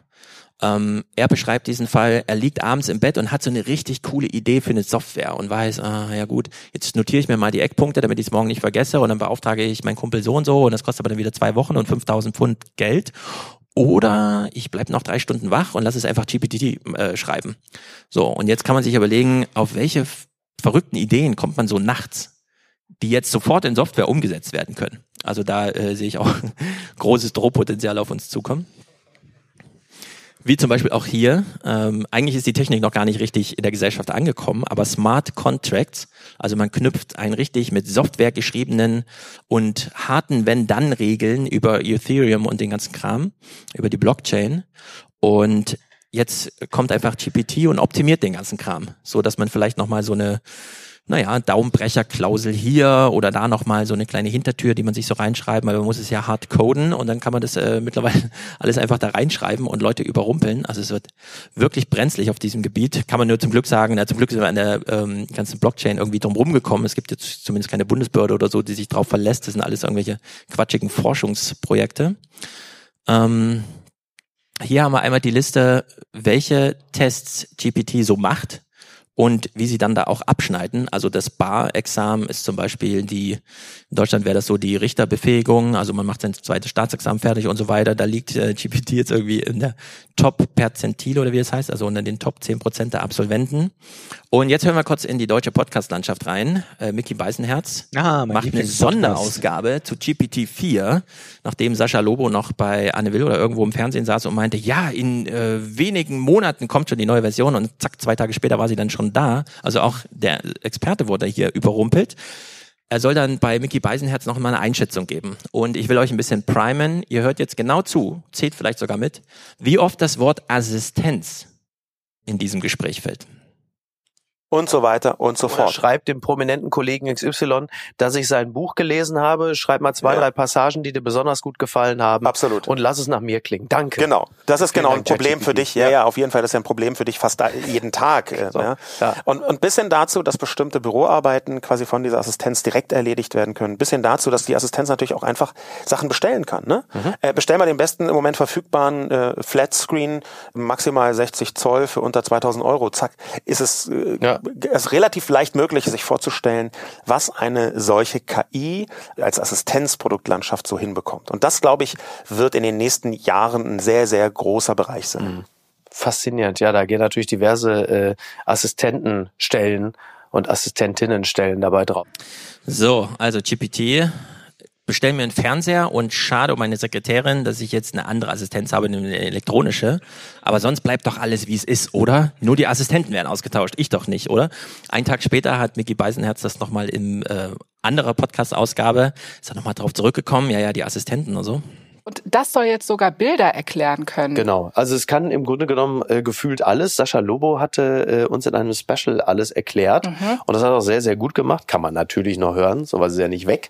Und also letzten Endes ist diese KI ein Assistent, ein sehr, sehr kluger, sehr, sehr schneller Assistent, der mittlerweile unglaublich vieles abnehmen kann, der zum Beispiel die Homepages bastelt. Ja, also wenn ich mal an die Assistenten denke, also ich hatte heute einen Assistenten, der hat mir ein Brötchen gebacken, dann hatte ich einen Assistenten, der hat mich mit dem Taxi hier hingebracht, dann hatte ich einen Assistenten, der hat die Tickets kontrolliert in der Bahn. Zum Glück sind nur die bedroht. Ja, genau, also in einer arbeitsteiligen Gesellschaft kann man sich ja mal fragen, ob nicht alle Assistenten sind, die einander assistieren, denn wie denn sonst? Ja, also man muss. Und vielleicht gibt es ja auch dann Assistenten in digitaler Weise, die zum Beispiel solche heuristischen Erklärungsmodelle von Tech-Journalisten, die The Verge lesen können im Original, auch hier in Deutschland transferieren und dann so, du weißt. Also ich wünsche mir ein... Vielleicht könnte Markus Lanz auch mal mit jemand anders dann reden. Genau, ich wünsche mir einen luzide, schmerzhaften Podcast Wohlstand für alle zum Thema, was ist eigentlich der Unterschied zwischen Arbeit und Assistenz? Arbeiten und assistieren. Ja. Und dann kommt man vielleicht drauf, es wird wirklich brenzlig für uns alle. Ja, ich glaube das ja nicht, dass es brenzlig für uns alle wird, also in dem Sinne, sondern also nicht, dass sich das jetzt alles auflöst und wir in eine Massenarbeitslosigkeit gehen, also wir sind wirklich sehr weit davon entfernt, weil wenn wir über Assistenten nachdenken, wenn wir über die Arbeit, die wir selbst machen und die wir direkt in Form von Dienstleistungen nehmen und die Arbeit, die in den Produkten steckt, wenn wir das alles mal zusammennehmen, dann können wir doch sehr schnell feststellen, dass da unglaublich viel dabei ist, was nicht in irgendeiner Weise mit Digitalem zu tun hat. Also was gar nicht assistierbar ist im Sinne einer KI, die man anleitet. Und ich würde auch sagen, bei all dem, was das jetzt dort Revolutionäres hervorbringt, ich will das auch gar nicht kleinreden, haben wir auch ganz viele neue Dinge, die dadurch entstehen, also ganz viele neue Berufsfelder beziehungsweise Sachen, die man nicht mehr machen muss. Also ich bin ja selber auch Profiteur von einem Assistenzsystem, in dem Sinne, also einem künstlichen Assistenzsystem. Ich mache die Filmanalyse auch auf Englisch und das wird natürlich automatisch transkribiert erstmal. Natürlich muss man da nochmal händisch ran, aber das ist ja erstmal so, dass da nicht jemand jetzt 8 Stunden erstmal einen ganzen Text mühsam abtippt. Ja. Genau, aber hätten wir das nicht, also hätte ich jetzt die Möglichkeit nicht, ja, dann würde ich ja nicht sagen, dann stelle ich mir jetzt 10 Übersetzer an, die den ganzen Tag arbeiten, das würde sich ja niemals rechnen. Also mache ich das erst, weil es sich rechnet. Ja, es stellen sich ja ganz, ganz, ganz große Fragen, wo man nochmal ganz am Anfang bei Marx und überhaupt, was ist Arbeit? Was ist Mehrwert, diese Joke zur Assistenz und so weiter. Also es ist so grundlegend, dass ich sogar sagen würde, aber mit so einem kleinen, wie soll man sagen, Hollywood-artigen Fable für auch Religion und so, dass man auch die ganzen Fragen zum Intelligent Design und überhaupt alle mal jetzt aufwerfen muss. Findest du? Ja, finde ich schon. Warum? Also das würde ich jetzt mal wissen, warum das irgendetwas mit Religion oder Intelligent Design, denn wir haben es ja mit einem programmierten Apparat zu tun, mit einer Software zu tun, die das, was verfügbar ist, entsprechend kombinieren kann das und daraus Neues auch entstehen kann. Aber es ist keineswegs so, dass das ja von sich heraus tätig ist, sondern dann könnte man ja auch schon die Gottesfrage anfangen zu stellen, wenn man Google nutzt. Toll, dass Google das irgendwie schafft, mir da schon so 10 super Suchergebnisse. Das ist die Schwelle. Google ist eben eine Suchergebnisse und GPT nicht, sondern da steckt so ein generatives Element drin, das jetzt doch einiges in Turbulenzen bringt, nicht nur den Nahverkehr. Und wir haben ja eben deutsche Podcast-Situationen, das ist natürlich blöd, also da kommt man nicht viel, da lernt man nichts. Aber wir haben ja schon Hard Fork. Außer hier. außer hier. Hardfork, diesen Podcast haben wir schon häufiger angesprochen. Das sind Kevin Roos, wir haben sein Buch über die Arbeit gelesen, er schreibt für die New York Times über diesen ganzen Kram, und Casey Newton, der absolut sensationelle, beste Autor auf diesem Gebiet mit seinem eigenen Plattformer, Newsletter und so weiter. Und die beiden haben ja einen Podcast zusammen. Und hier, und das sind wirklich hartgesottene Leute, also die wissen immer, worüber sie reden, außer sie haben es mit Blackboxen zu tun, und dann lassen sie sich auch ein bisschen mitreißen. Und ich finde, wir hören mal so ein bisschen zu. Der Ton ist schon angemessen, würde ich sagen. GPT-4 scored in the 99th percentile. It aced the biology Olympiad. It got an 88th percentile score on the LSAT. It got an 80th percentile on the quantitative part of the GRE, the graduate school exam, and a 99th percentile score on the verbal part. Okay, so this sounds very impressive, but we know a couple things. These are predictive models. They're predicting the next word in a sentence. And my guess would be that for all of the tests that you've just described, there are a lot of old sample tests, and there are a lot of answers for those tests on the internet. So is this a case where the model could just simply ingest all of that material and sort of reasonably get better from one generation of GPT to the next at predicting the next word in a sequence and thus passing these tests? No, that is not what's happening here. It's not looking up the answers to some test that is already online. These are new tests. So these are novel problems that it has not seen before, and it is solving them better than almost every human test taker, which is, I just think we should just pause a beat. A computer scores in the 90th percentile on the bar exam. Like, I think if you had told me that a year ago, I would have said you were lying. Also ein Computer beantwortet Fragen beim Staatsexamen und sucht nicht einfach die Antworten, die es schon findet, und rekombiniert neu, sondern es gibt da also generative Elemente drin. Wir haben uns mit Matthias so Witze schreiben lassen, die wirklich witzig sind. Also da steht einfach eine echte Pointe drin, und die findet man nirgendwo sonst im Internet, und das ist crazy. Und man kann dann auch GPT fragen, erklär mir mal den Witz, und dann kriegt man auch eine Erklärung dafür, und dann denkt man so, okay, das ist schon wirklich, es ist, also wir werden noch sehr viel und sehr häufig darüber reden, angefangen jetzt im März nächste Woche schon. Ich bin nicht dagegen. Es ist wirklich crazy, was wir hier, womit wir es hier zu tun haben. Frage noch für uns, hier haben wir jemanden, und das ist jetzt so, passt ziemlich genau auf die deutsche Situation. Wir haben eine Verschärfung des Zeitvertragsgesetz. Mhm. Genau, jetzt sind nur noch weniger Jahre, in denen man mindestens 3 immerhin, aber genau, mindestens 3, aber man kann nicht mehr die volle Länge. Ja.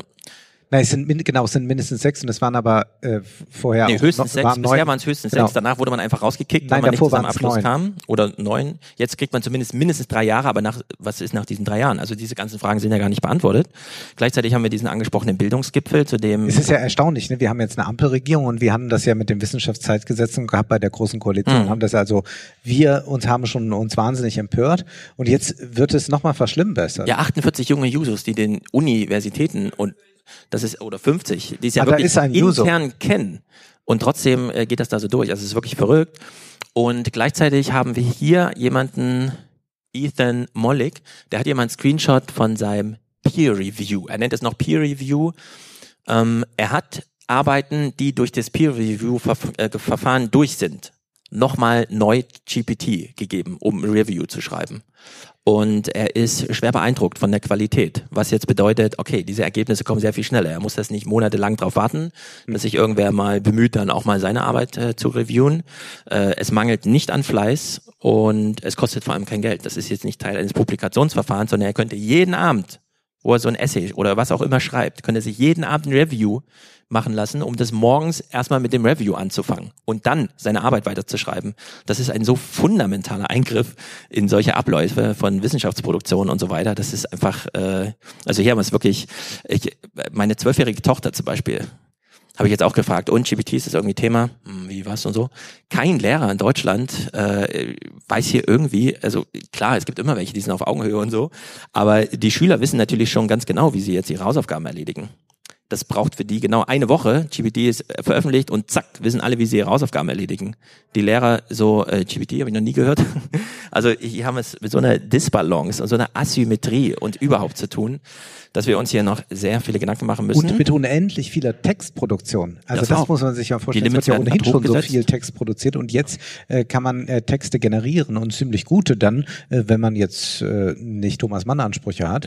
Ja, aber selbst wenn du die hast, kannst du ja GPT nochmal sagen. Jetzt fangen wir nicht wieder mit dieser Diskussion an. Lass ein paar Punkte weg. Also wir lesen jetzt dann erst mindestens mal hier in der großen Gruppe den Zauberberg und dann werden wir nochmal ChatGPT dazu befragen. Die ersten Verlage in Amerika nehmen gerade keine Texte mehr an, weil sie überflutet wurden mit generierten Texten und sie es nicht mehr unterscheiden können. Deswegen aber wir kennen auch diese amerikanischen Bestseller, das ist immer New York Times Bestseller und das ist immer nur so How I Can Do blablabla. Und dann ist das immer, irgendjemand hat gemerkt, dass es manchmal gut ist, schon mal abends spazieren zu gehen und schreibt dann 400 Seiten dazu.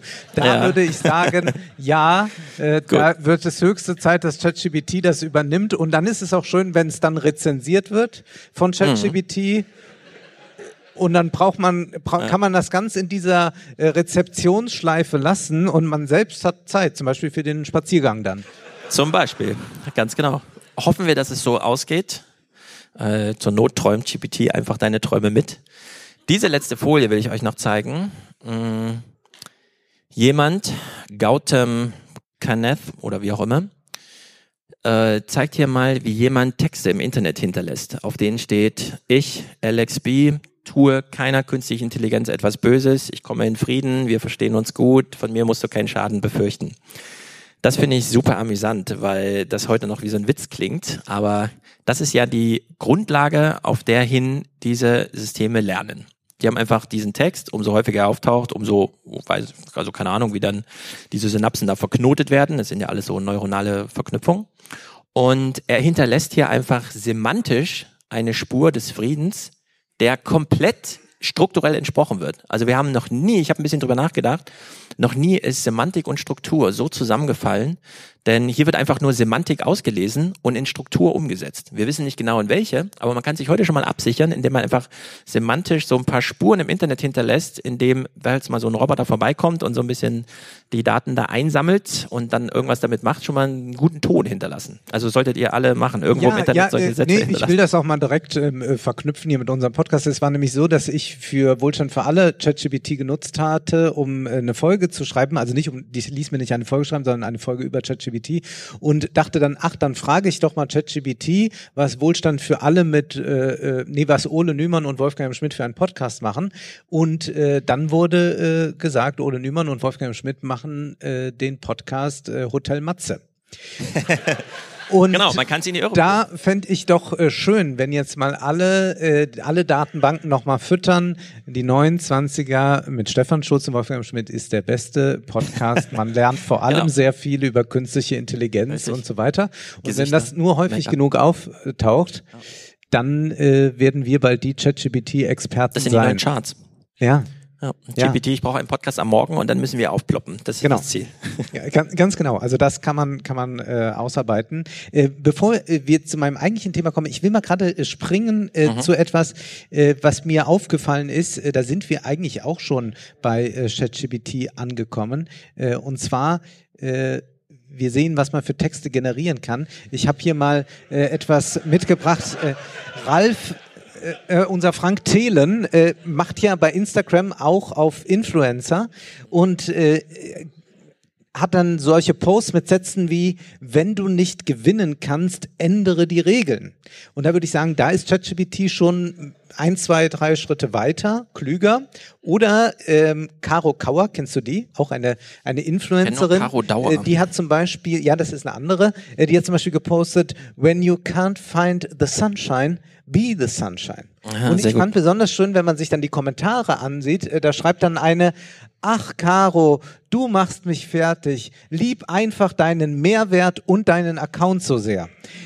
Und da frage ich mich, wenn das Menschen genügt, was Frank Thelen und Caro Kauer von sich geben, wie groß kann die Herrschaft von ChatGPT dann sein? Das muss man ja mal wissen. Oder hier Daniel Aminati, ProSieben-Moderator, Motivationscoach. Reichtum und Unabhängigkeit fangen dann an, wenn du begreifst, dass dir keiner deine Geschichte, deine Erfahrung, dein Können nehmen kann. All deine Schätze liegen in dir. Ja, der Mond steckt in dir drin, der muss dann nur rausgeneriert werden. Das ist alles Blackbox und dann ein Mondgesicht. Ja, das sind ja auch solche wunderbar konsumkritischen Interventionen, ja. Also wir müssen das alles nur aus uns herausholen. Da muss ich auch immer sagen, naja, wo hat man die Erfahrung gemacht?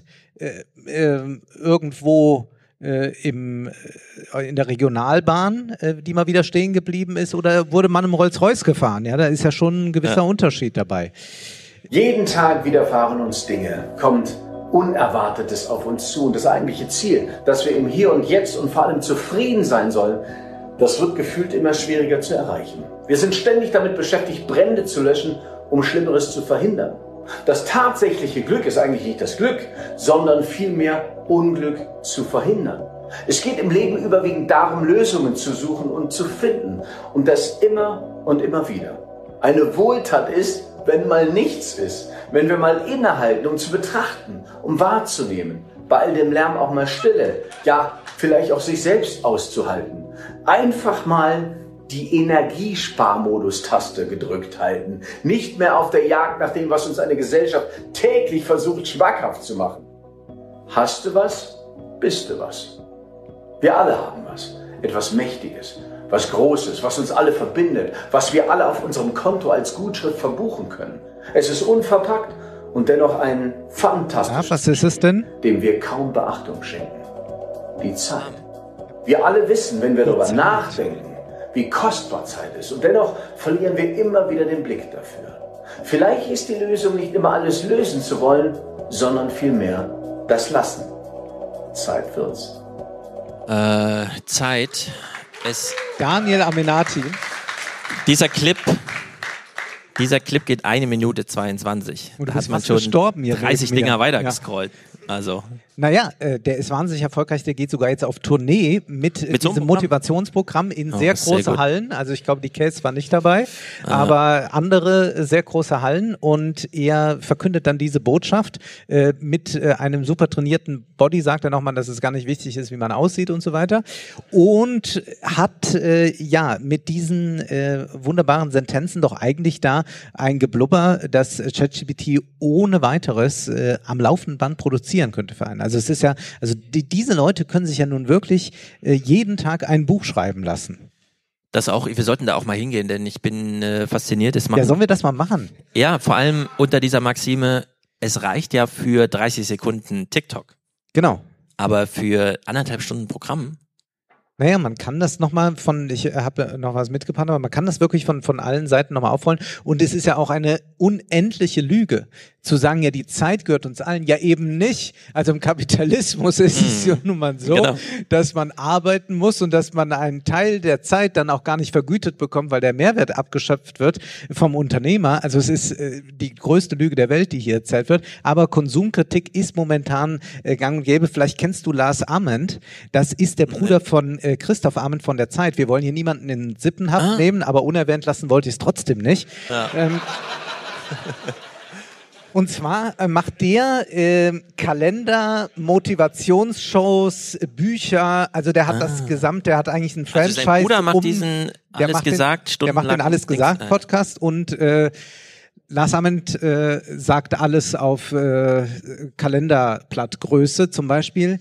Wir leben in einer Gesellschaft, die uns permanent und subtil einredet, wie schlecht, traurig und unerfüllt wir sind. Damit wir etwas kaufen, nicht etwa um zufrieden, glücklich und erfüllt zu sein, sondern um noch mehr zu kaufen. Die Wahrheit ist, willst du echte Fortschritte in deinem Leben, brauchst du nicht noch mehr, sondern viel weniger. Ja. Ich frage mich, was macht er dann mit seinem Geld, das er mit diesem Kram verdient? Gibt er es sofort ab? Denn er hat also ein sehr erfolgreiches Programm. Und mein lieber Freund Timon Kalkaleiter hat mich auf ihn aufmerksam gemacht, denn Timon bekam von einem Freund einen Kalender geschenkt und bringt das jetzt jeden Tag in seiner Insta-Story, eine Losung. Zum Beispiel steht dann auf dem Kalenderblatt, nur weil du deinen Erfolg noch nicht siehst, heißt das nicht, dass du keinen hast. Das ist logisch. Und Timon kommentiert das dann auch immer, stimmt, es ist aber ein erstes Anzeichen dafür. Oder hier, ein Leben zu leben, um anderen gefallen zu wollen, ist ein vergeudetes Leben.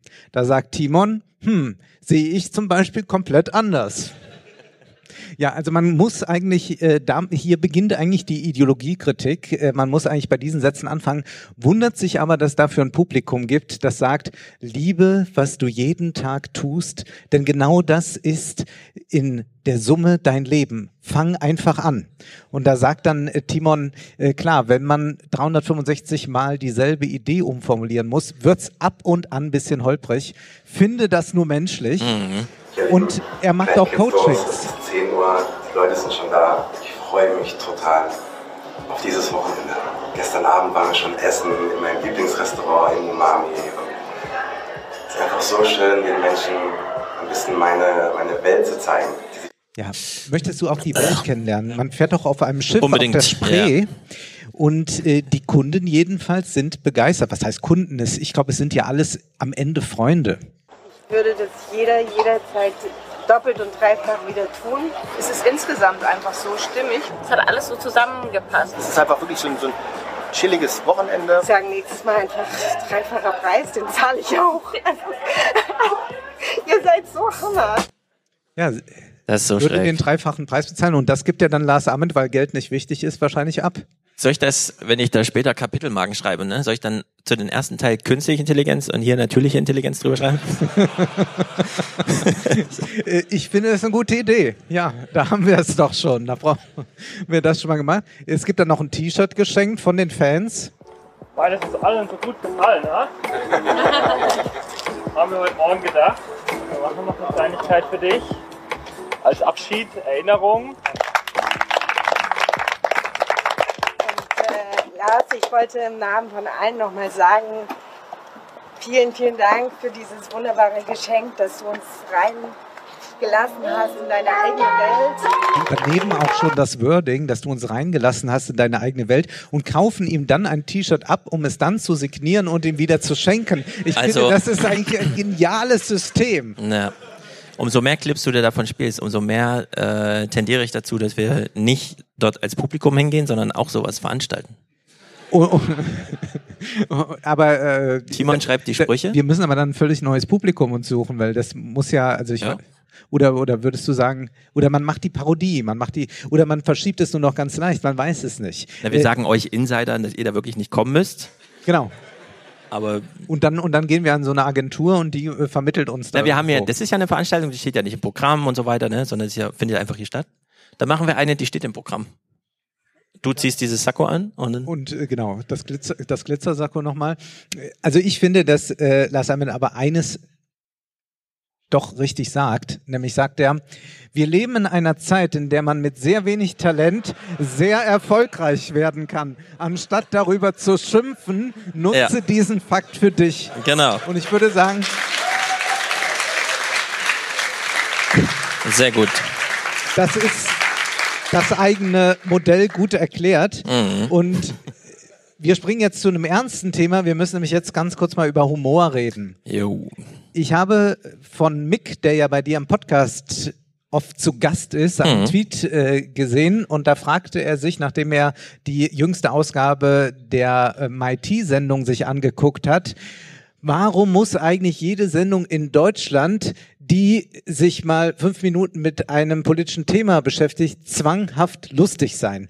Ertragen das die Zuschauerinnen sonst nicht oder hat das einfach diese Heute-Show angerichtet, ist eine Frage. Ah. Du hast, glaube ich, diese Sendung auch gesehen von Matthias. Ich habe es mir nicht angeschaut. Es ging um Rente. Oh, die habe ich gesehen, ja. Und hast nur gelacht zu Hause wahrscheinlich? Na, ich habe es gar nicht verstanden, weil sie macht ja nur einen Monolog. Ach so. Und dann soll der so ein bisschen lustig sein. Der ist aber nur lustig, weil es eben Einspieler gibt. Ja. Die Redaktion einfach so ein bisschen auf kleine Momente trimmt. Aber ich will noch mal kurz inhaltlich anfügen, sie hat eine halbe Stunde über Rente geredet. Und dann kam auch ganz kurz, wir können ja weil die Rente ist nicht sicher, war dann ihr Joke auf Twitter, wir können ja die Beitragsbemessungsgrenze anheben. Und das war der einzige Vorschlag. Also, dass Menschen, die sehr viel verdienen, auch sehr viel Rente einzahlen. Sie hat dann nicht noch hinzugefügt, ja, erwerben die dann noch mehr Ansprüche, also ist das ein Geben und ein Nehmen und ist sozusagen ein Nullsummenspiel.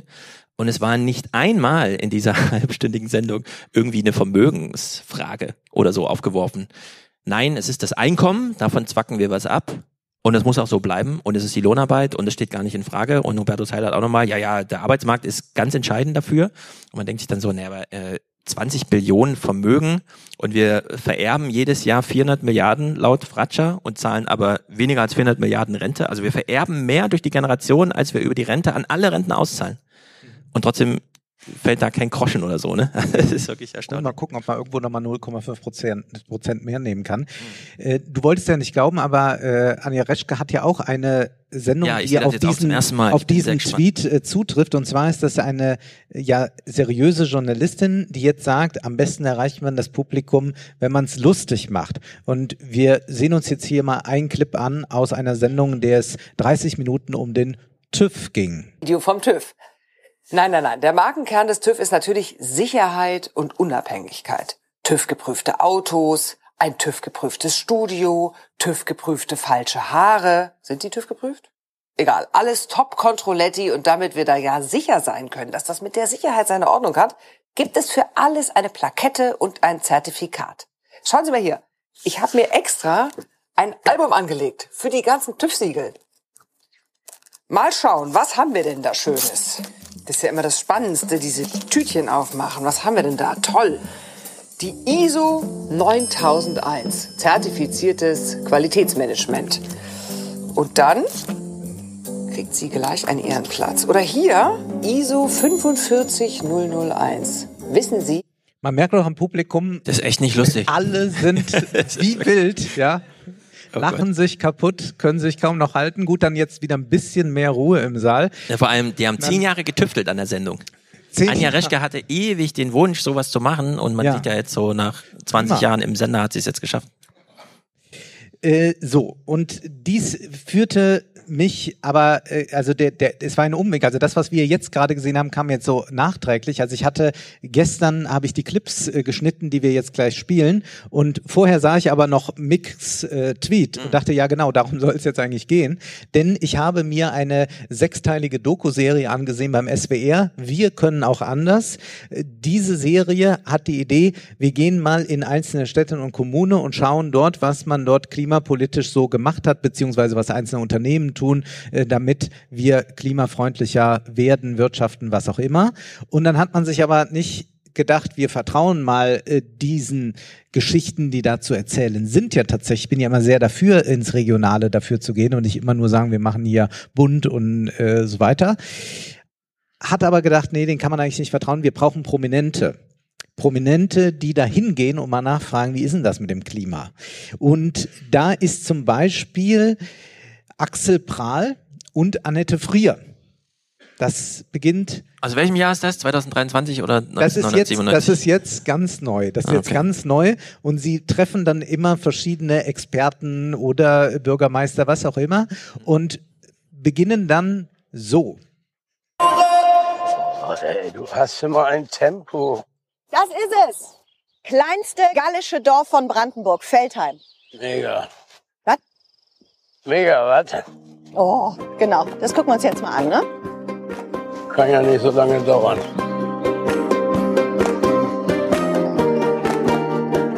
Hallihallo. Hallo. Herzlich willkommen in Veltheim, in dem kleinen energieautarken Ort. Ja, Herr Kappert, richtig? Siegfried, freut mich auch. Wir haben ganz viele Fragen an Sie. Genau, energieautark in Veltheim. Wie geht das überhaupt? Ja, was braucht man dafür? Was für Ingredienzien? Und ist dieses Modell kompatibel für die große Stadt oder geht das hier nur in so einem kleinen Ort hier? Was kostet sowas? Wie viel Prozent alte Gas- und Ölenergie und wie viel Prozent erneuerbar? Ja, haben Sie vielleicht irgendwelche Zahlen, wie viel Energie Deutschland insgesamt braucht? Kann ich hier mein Handy aufladen? Mögen Sie eher Fisch oder Fleisch? Still oder Sprudel? Haben Sie auch eine Gästetoilette? 2. Ich glaube, das waren jetzt ein bisschen viele Fragen für Siegfried. Ich würde jetzt GPT fragen, was ist da lustig? Aber da du gelacht hast, musst du es beantworten. Was ist da lustig? Okay, gut. Ja. Ah ja, okay. Es ist ein tolles Format und es ist auch schön, dass man es auch gleich wiedererkennt, zum Beispiel auch, wenn Anke Engelke und Bjarne Mädel unterwegs sind. Haben Sie denn hier auch an den Einzelhandel gedacht und an den Handel? Der bricht natürlich ein, oder? Ja, und wie ist es überhaupt? Man kann doch nicht von heute auf morgen alles umstellen. Genau, die Pendler. Wie kommen denn da so ungefähr am Tag? Ja, wie viele Autos sind hier unterwegs? Wie viele Autos fahren überhaupt in Deutschland? Ist nicht eigentlich Fliegen wirklich viel schlimmer als Autofahren? Nee, die Industrie ist das Schlimmste, was da verballert wird, ne? Haben Sie einen Dienstwagen? Wie viel würde das eigentlich einsparen, wenn jetzt die Leute auf ihren Pkw verzichten in der Stadt? Wie soll das mit dem öffentlichen Personennahverkehr so schnell gehen? HSV oder St. Pauli? Lieblingsfarbe? Hm? Ja, das waren jetzt definitiv zu viele Fragen für... Und das ist in jeder Folge. Oh, das waren aber jetzt definitiv zu viele Fragen, um dann mal in so ein Spielfilmchen kurz zu erklären, was eigentlich Fakt ist. Und diese Einspielfilme sind nicht falsch, nur man fragt sich dann, brauche ich diese Herleitung? Also kann ich nicht sagen, ich informiere über sehr sinnvolle Projekte. Also fast alles, was da vorgestellt wird, ist wirklich sinnvoll. Deswegen ärgert es auch, dass es dann so vertan wird mit so einem Ulk. Ja. Wieso kann man da nicht einfach sagen, gut, wir zeigen einfach mal, was möglich ist und was auch schon realisiert wird. Es ist auch sehr gut, dass man 2023 uns noch suggeriert, es mangelt ja an Wissen. Wir müssen ja nochmal Wer-wie-was-Fragen stellen zum Klima. Hebt ihr das mal für gleich auf, denn wir wollen uns dem langsam annähern. Also wie funktioniert das dann? Wir sehen jetzt also wieder Prahl und Frier. Die lassen sich dann so ein bisschen was erklären. Ja, ich bin hier geboren, aufgewachsen, habe hier gearbeitet und meine ganze Familie wohnt hier. Ja, gut. Muss dazu sagen, also die Geburt brauchen wir jetzt nicht mehr. Das können wir mal weglassen. Wie das losging mit der Energie. Und was bedeutet das genau, autark sein hier? Wir versorgen uns selber mit Energie aus dem Windpark und mit Wärme aus der Biogasanlage. Wir haben unser eigenes Wärmenetz dadurch und unser eigenes Energienetz. Also wir sind wirklich unabhängig von Außenstehenden. Ja. Und das ist der Unique Selling Point, wie man neudeutsch jetzt sagen würde, von Veltheim. Aber so nennt man das jetzt. Seit einer Berechnung sparen wir im Jahr hier 160.000 Liter Heizöl ein. 160.000 Liter? Jetzt haben wir eine Zahl. Das jetzt haben wir eine Zahl. Wir sind CO2-neutral. Aber du schaust das auch ironisch, oder? Nein, natürlich gar nicht. Okay. Und nun ist es ja schön, dass man Prominente losschickt, die sich ums Klima kümmert, aber auch die Prominenten sind ja jetzt hier einzeln unterwegs oder im Duo und dann sollen die auch immer, um die Folgen miteinander zu verbinden, miteinander in Kontakt treten, nämlich so. Doch anständig. Und jetzt muss ich nochmal Anke anrufen zum Thema Schwerindustrie, Ruhrgebiet und sowas. Moment, ich rufe die mal schnell an.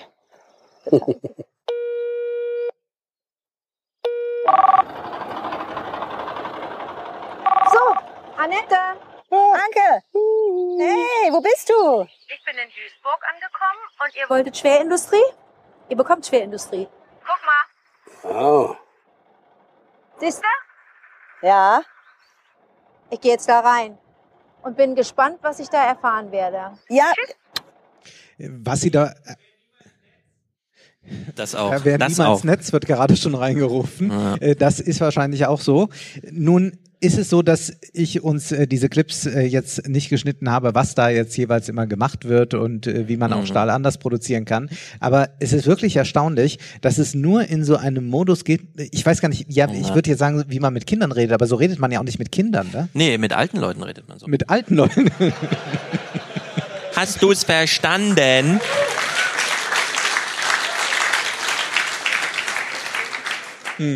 Und wichtig ist ja auch, dass man positive Vorbilder hat. Also zum Beispiel, wenn man so sein ganzes Leben, sein Berufsleben damit zugebracht hat, die Umwelt zu verpesten. Und wenn man damit schwerreich geworden ist, dann kann man sagen, na ja, so ist es halt. Manchmal, ne, ist ja auch das Einkommen höher als die Moral. Aber dann gibt's ja jetzt diesen neuen Turn, dass man sagt, aber nun muss ich mal umdenken. Also so ab einer irgendwie schlechte so ein paar vielleicht. 100 Millionen kann man mal umdenken, vor allem wenn man im Steuerparadies Schweiz lebt. Ja. Wir haben jetzt hier jemanden, den wir alle kennen und wir werden uns jetzt gleich wundern, denn auch er fährt mit dem öffentlichen Nahverkehr. Du bist in Zürich, ne? Ja, richtig, ich bin in Zürich. Sebastian Vettel. Finde doch mal raus für uns, wie das da gelaufen ist. Wurde da schon was gemacht?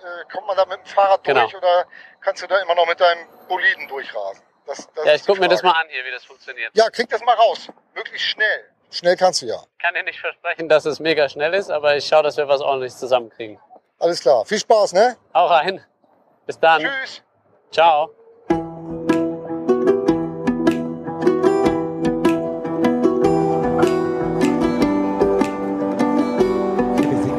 Schnittbilder. Können Sie nochmal von rechts kommen? Können Sie nochmal von links kommen? Jetzt von traurig gucken. Jetzt steigen Sie ein. Das ist ja kein Geheimnis. Normalerweise sitze ich ja eher am Steuer und werde nicht durch die Stadt gefahren. Aber ist total Klischee. War ja nicht in meinem Rennauto durch die Gegend, aber ja. Das freut uns natürlich sehr, dass Sie die Verkehrsbetriebe nutzen und mit uns im Unterwegs sind. Man kann sagen, seit vielen Jahrzehnten genießt der öffentliche Verkehr eine sehr hohe Akzeptanz. Und das wünsche ich mir auch bei meinem nächsten Zürich-Aufenthalt, ja, dass die Pressesprecherin des öffentlichen Nahverkehrs zu mir kommt und sagt, ja, das freut uns natürlich sehr, dass Sie den öffentlichen Verkehr nutzen. Ja, toll. Sebastian Vettel hat es alleine geschafft, U-Bahn zu fahren, hatte nur ein kleines Kamerateam mit dabei. Ich finde, das sind positive Botschaften und die können auch ausstrahlen. Jo. Ja, in die Welt, nach Frankfurt, wohin auch immer. Wir haben jetzt gerade von dir diese Einschätzung bekommen, ja, das ist für alte Leute. Mhm. Aber weißt du, woran man das noch erkennt? Man darf ihnen nur Gesichter zeigen, die sie seit 20 Jahren, also die schon im Langzeitgedächtnis angekommen sind. Ansonsten verwirrt. Ja. Und Niki Lauda ist ja nicht mehr. Deswegen ja, müsste man ja das machen. Wir haben jetzt aber... Er hatte ein erfülltes Leben. Und er hatte auch mit Flugzeugen viel zu tun, während das Klima auch eher ungut. Nun hat man aber sich beim SWR, der ja für seine Juvenilität bekannt ist, gedacht, wir brauchen auch junge Gesichter und hat hier... Aurel Merz, das ist ein Comedian und der zeigt uns auch nochmal, wie man seriös sich dem Thema nähern kann. Die treffen eine Baumexpertin. Nein, bin ich ganz ehrlich. Gut, das hier zum Beispiel ist ein Wachstumsriss, das heißt, der ist gerade dabei, recht kräftig zu wachsen. Dehnungsstreifen, kennen wir alle. Ja, sowas in der Richtung, ganz genau. Und das Ergebnis sind... 49. Gut. Das ist ein gutes Zeichen? Ja. So, die kriegen immer Noten. Die beste Note ist 9. Grundvitalität, super. Kriegt dann eine 9. Trockenstress, 0. Also eine 9. Frostschaden wäre, wenn hier so ein Riss wäre, haben wir nicht. 9. Streberbaum. Ja, ne? Das ist ein interessanter Baum, weil das eine Kreuzung von zwei heimischen Mehlbeeren ist. Es ist ein perfekter Baum. Für trockenheiße Städte. Bemerkungen?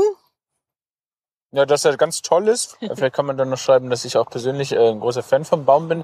Okay, dann unterschreibt doch einen. Ja, sehr gerne. Wo denn? Da in der Zeile. Sehr geiler Baum. Mit Namen bitte. Ja, dein Aurel. Super. Mhm. Kannst du uns das noch irgendwie näher bringen? Nee. Oder, also da würde ich sagen, da wird auch ChatGPT nicht mehr weiterhelfen können. Nee. Das wird auch sagen, ich verstehe die Menschen nicht. Nur Fragezeichen. Und ich verstehe vor allem die Fernsehredakteure nicht. Was glaubt man eigentlich für eine Ansprache bedienen zu müssen, wenn man jetzt über das Klima informiert? Ja. Also wie gesagt, die Serie hat hochinteressante Projekte. Man müsste jetzt eigentlich diese Projekte, die vorgestellt werden, nehmen und dann mal eine Doku machen, indem er die Projekte vorstellt, ohne diese eigenartigen Promis dabei zu haben. Also Sebastian Vettel kommt in keiner Fernsehsendung vor, an der nicht weniger als 60 Leute gearbeitet haben. Wahrscheinlich.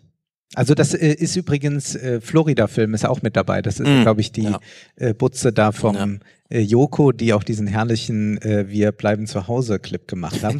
Aber an den wollen wir jetzt heute nicht erinnern. Wir beschließen das mit 3 Clips, denn natürlich geht es auch darum, nicht nur einzelne Projekte vorzustellen, sondern auch das große Ganze in den Blick zu nehmen. Und zunächst einmal, nach einer erfolgreichen Sendung muss man am Abend dann reflektieren, was man alles gelernt hat. Hier will ich bleiben. Schon interessant, was es alles gibt, was Leute einfach machen. Auch gerade Sachen machen, die nachhaltig sind, irgendwie Lebensmittelprodukte produzieren und so weiter, CO2 wegsperren. Schon cool. Und irgendwie kriege ich davon auch ein bisschen Hoffnung. Ich finde es auch richtig cool. Und voll gut zu sehen, dass so viel möglich ist und machbar ist. Es gibt viele tolle Ideen und woran es aber am Ende irgendwie hängt, ist natürlich, ob das wirtschaftlich machbar ist. Kann sich das rechnen? Können wir unsere Wirtschaft aufrechterhalten mit solchen Produkten? Beziehungsweise verbessern. Ja. Das ist spannend. Es muss halt irgendwie nur großflächig, strukturell umgesetzt werden. Absolut. Da können sich ja jetzt Anke und Bjarne mal mit auseinandersetzen. Ich finde auch. Mhm. Ja. Ja, das sind so, eigentlich ist das Programm für mich, der so gewohnt ist, Kind kommt aus der Schule. Wie war es in der Schule? Gut. Mhm. Ja. Das nächste Kind, wie war es in der Schule? Gut. Und das war's. Jetzt wollen wir aber mal systemisch denken. Jetzt wollen wir das große Ganze in den Blick nehmen und springen deshalb selbstredend zu Anke Engelke und Bjarne Mädel. Die tun das nämlich jetzt. Ein Milliardär hat mit einem Ausflug ins Weltall mehr Treibhausgase in die Atmosphäre gepustet, als jede einzelne Person aus der ärmsten Milliarde der Weltbevölkerung in ihrem ganzen Leben. Die Kosten für die Folgen müssen wir aber alle gemeinsam bezahlen. Die Erde wird ja nicht nur für den Milliardär wärmer, sondern für uns alle. Der Wohlstand auf der Welt ist immer ungerechter verteilt. Mittlerweile besitzen die oberen 10% der Weltbevölkerung 83% des Weltvermögens. War spannend, das war gut. Ja. Die Frau, die kann das ganz toll erklären, die Frau Holz. Ich hatte auch das Gefühl, dass wir alle so jetzt langsam kapiert haben, dass wir die Dinge anders denken müssen.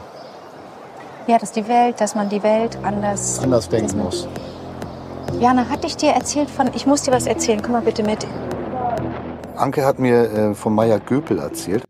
Ja, jetzt müssen wir einfach nur noch die Welt anders denken. Also wir haben jetzt gerade beschrieben bekommen in einem Einspieler, wie ungleich die Welt ist, an einem sehr extremen Beispiel.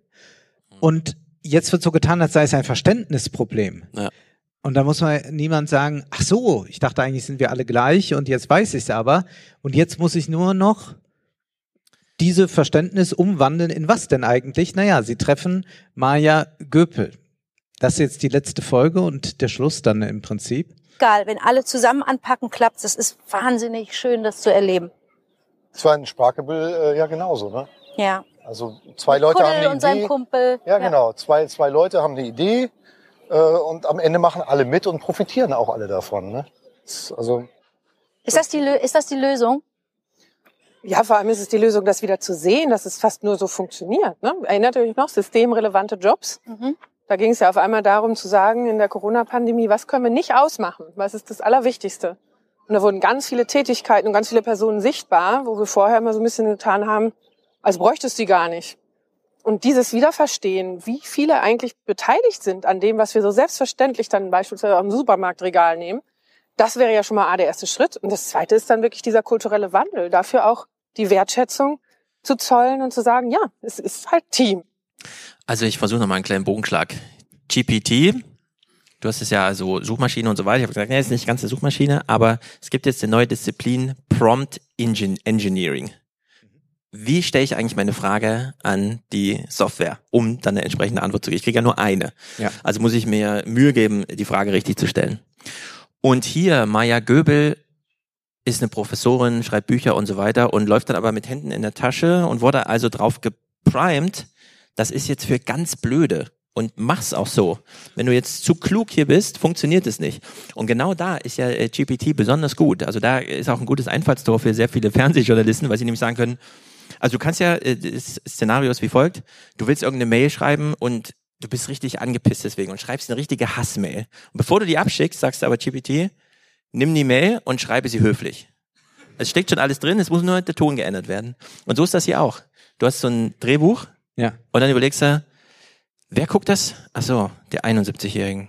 Nee, in dem Fall sind es die 81-Jährigen. Ach so, okay, GPT, schreib's für 81-Jährige. Und wir kommen gleich nach dem Traumschiff. Und deswegen müssen wir nochmal besonders anpassen. Du bist in diesem Publikumsflow aber es ist ja auch es ist ja aber auch die Grundüberlegung doch eine sehr eigenartige, dass man, nachdem man Jeff Bezos gezeigt hat, nachdem man von der Ungleichheit gesprochen hat und man dann einzelne Modellprojekte, die sich durchgesetzt haben, präsentiert hat, einfach sagt, es sei ein Verständnisproblem und wir müssen einen kulturellen Wandel herstellen. Naja, es gibt ja ganz, ganz große Interessen daran, dass alles so bleibt, wie es ist oder eher noch schlimmer wird. Also es ist ja nicht so, dass man BASF BASF und RWE und so weiter nur zurufen muss, macht doch mal alle mit, wie Maya Göpel sagt, im Team denken und dann geht es uns allen besser. Und die sagen, nö, uns geht es dann schon mal nicht besser, warum sollten wir dafür sein? Ja. Also das ist eine, wenn man wirklich jeden Antagonismus, den ja eine Gesellschaft strukturiert, ja, wenn man den rausnimmt, wenn man alles Klassenkämpferische rausnimmt, dann glaubt man, dass man am Ende nur noch bei einem Verständnisproblem angelangt sind. Und du sagst ja zu Recht, verstanden haben das ja alle. Jetzt kennen wir nicht diese ganzen Details, die hier präsentiert werden, dass man Schwimmbäder auch mit Abwasserwärme oder so heizen kann. Ja, das mag ja sein, aber das muss ich ja auch im Einzelnen gar nicht wissen. Das muss ja am Ende das kleine Gremium in der Stadt wissen, um zu sagen, ja, wir bauen neues Schwimmbad, aber das wird dann auf diese Weise beheizt. Ja, das ist alles so doof. Das stirbt zum Glück mit seinem Publikum dann aus. Nein, das glaube ich ja gar nicht. Stefan, das Daniel Aminati Publikum wegmachen. Nein, ich will jetzt mal da auch mal eine Lanze für die Älteren brechen, denn ich gucke ja eigentlich nur noch Fernsehen in der Nostalgieschleife, alles, was im Prinzip vor 1995... Also hast du das auch gerne geguckt hier? Nein, das nicht. Nein, alles, was vor 1995 produziert wurde, existiert für mich kaum.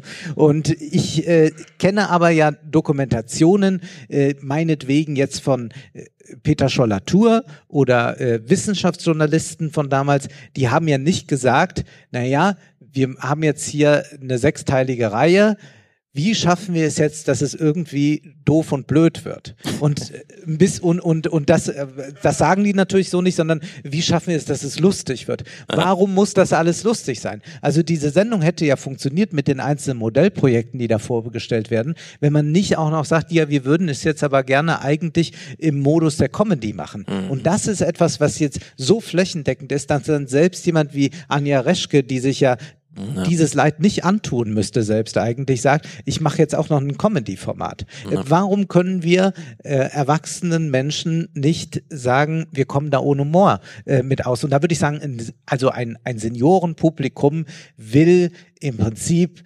jemanden wie Scholl-Latour da stehen haben, der sagt, also ich bin Ayatollah Khomeini hier, so. Und in diesem Ton möchte man eigentlich die ganze Zeit was aus dem Off erklärt bekommen und da möchte man keinen Witz. Ja. Also, das ist ein junges Publikum, das hier will. Das ist ja auch so eine ganz hippe Redaktion. Was glaubst du, wenn ich habe ja manchmal schon mal mit so, das zu Tode. Ich habe das manchmal hab ich mit gesehen, so Leuten, die am Telefon zu tun. Vieles verstehe ich auch gar nicht, was sie zu mir sagen. Also es ist jetzt auch über 10 Jahre her, dass die Heute-Show mehr Publikum hatte als das Heute-Journal. Ja. Am selben Abend. Das war so der Turning Point, wo man dann verstanden hat im Sender, ach so, das Publikum fährt, wie Thewissen sagte, Slalom um die Nachrichten. Und schaltet aber bei der Heute-Show ein. Also aber will alles so ein bisschen aufgetrimmt. Aber will da Nachrichten. Also es ist ja nicht so wie früher diese Sat.1-Sendung, die es da zum Beispiel gab. Da war ja Anke Engelke dabei, wo man einfach nur Unsinn eigentlich fabriziert hat zum größten Teil und hat dann daraufhin Humor produziert oder 7 Tage, 7 Köpfe. Sondern man sagt ja, wir nehmen jetzt hier die harten politischen Themen und müssen es aber auch noch ein bisschen aufheitern, das Ganze. Lass uns springen. Wir müssen jetzt zum Thema Hass kommen. Also, und wir meinen wirklich Hass. Keine Hass. Falsche Zurückhaltung, weil irgendwer mal rumjammert, zu viel Hass im Internet oder sowas. Genau, darüber werden wir jetzt mal zuerst reden. Nämlich Seda Kurt hat ein Buch geschrieben und plädiert da für Hass. Und man ist erstmal verwundert. Sebastian Friedrich hat sie für NDR Kultur interviewt. Wir hören da erstmal rein. Moralisierende Appelle, wenn zum Beispiel es wieder einen rechtsextremen Terroranschlag gab, dass dann PolitikerInnen sagen, sowas wie Hass hat bei uns keinen Platz. Erstens wissen wir, dass es eh nicht stimmt, gerade als Menschen, die von Rassismus betroffen sind oder durch Faschismus bedroht werden. Zweitens verschleiert das oftmals die politischen Ursprünge und Wurzeln, die sozioökonomischen Gründe für diesen Hass, der auch politisch oder auch systematisch hergestellt wird. So, also Hass zu sagen, sollte einfach keinen Platz haben, das ist einfach Geschwätz. Und jetzt geht sie aber noch einen Schritt weiter und sagt, das ist auch eine Entmündigung der Opfer. Und drittens frage ich mich dann auch immer, um welchen Hass geht es eigentlich? Also wer sind eigentlich die AdressatInnen dieses Appells? Weil es scheint dann eigentlich fast undenkbar, dass auch Menschen, die selbst von Rassismus betroffen sind oder auch von Rechtsextremismus etc., selbst auch hassende Menschen sein können. Und das wird denen komplett abgesprochen. Also um im Grunde als Opfer anerkannt zu werden, müssen sie immer wieder beweisen, dass sie nicht zum Hass fähig sind und eigentlich nur verzeihende Menschen sind. Das ist sehr gut. Sehr, sehr gut. Und sie bringt jetzt auch eine schöne Unterscheidung: Hass und Verachtung. Ich finde, der Hass von unten kann auf jeden Fall gerecht sein und er hat auf jeden Fall Veränderungspotenziale. Ich zitiere da ja auch an einer Stelle die Philosophin Hilge Landwehr, die zwischen Hass und Verachtung unterscheidet.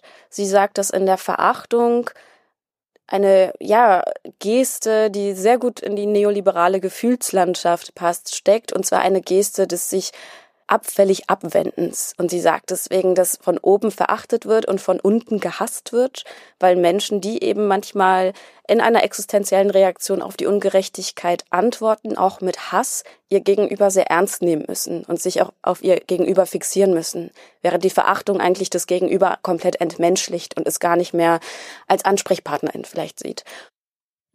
Solange man noch Geld verdienen muss, muss man sich beleidigen lassen, hat Martin Walser mal geschrieben.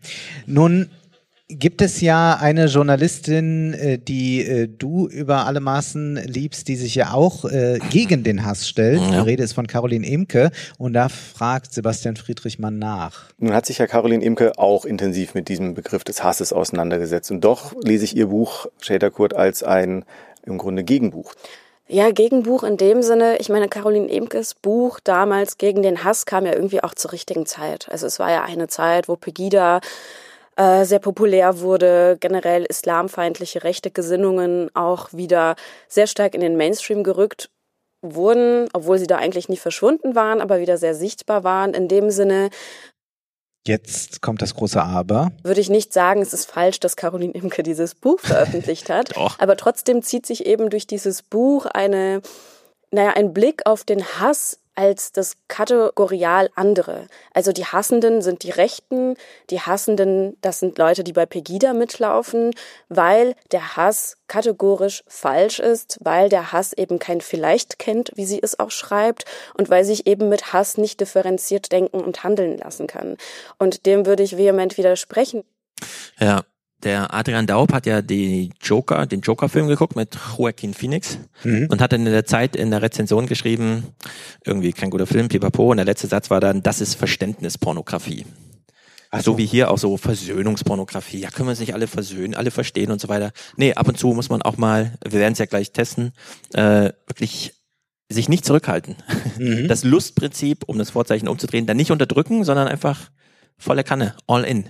Aber wäre nicht Adrian Daub eher jemand, der auf der Caroline Emke-Seite stünde und sagen würde, schlimm, dass Joker so eine hassvolle Figur glorifiziert und wir sollten das doch mit großer Distanz eher sehen und sagen, das ist das andere und das ist also eine Verständnispornografie im Sinne von, ja, da können sich die ganzen Incels und die sonst damit verstehen. Dass er zu viel Verständnispornografie macht, wo man auch einfach mal sagen muss, nee, wir wollen jetzt nicht noch 50 Jahre über die Kindheit und so weiter, sondern wir wollen mal urteilen.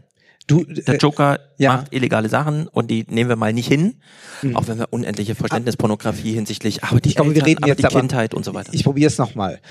Also, meine These, ich habe die Kritik von Adrian Daub nicht gelesen, aber meine These ist, dass Adrian Daub der Ansicht ist, dass der Film herkonstruiert, warum man im Internet hassen darf. Mittels der Figur Joker. Und deshalb sagt, das ist Verständnispornografie. Die Frage ist, würde Adrian Daub in gewisser Weise dies auch Schäderkurt vorwerfen, wenn sie sagt, also so ein Hass von unten, der kann schon gerechtfertigt sein, gerade wenn man sich ansieht, dass wir in einer Klassengesellschaft leben. Das können wir ihn jetzt nicht fragen. Genau, wir wollen ihn nicht stelle das mal in den Raum und bleibe skeptisch. Jedenfalls übt Schäderkurt Kritik an den Liberalen. Aber mich wundern doch immer gerade in liberalen Diskursen, wo es ja eigentlich immer wieder darum geht, die Mündigkeit und die Emanzipation des Individuums zu unterstreichen, dass dann doch am Ende ein sehr monolithisches Menschenbild herrscht, wo der Mensch vermeintlich nur das eine oder nur das andere kann, obwohl sehr vieles sehr gleichzeitig passiert. Ja, man kann nämlich zärtlich sein, so ist ja ein Begriff von ihr, und man kann zugleich auch hassen und das ist vielleicht auch gar nicht schlecht und drückt eigentlich die Mündigkeit aus Und was schlägt sie nun vor? Wir haben schon gelernt, Hass kommt eher von unten, Verachtung von oben. Wir müssen also von unten vielleicht sinnvollerweise hassen. Und da spricht sie von einem strategischen Hass.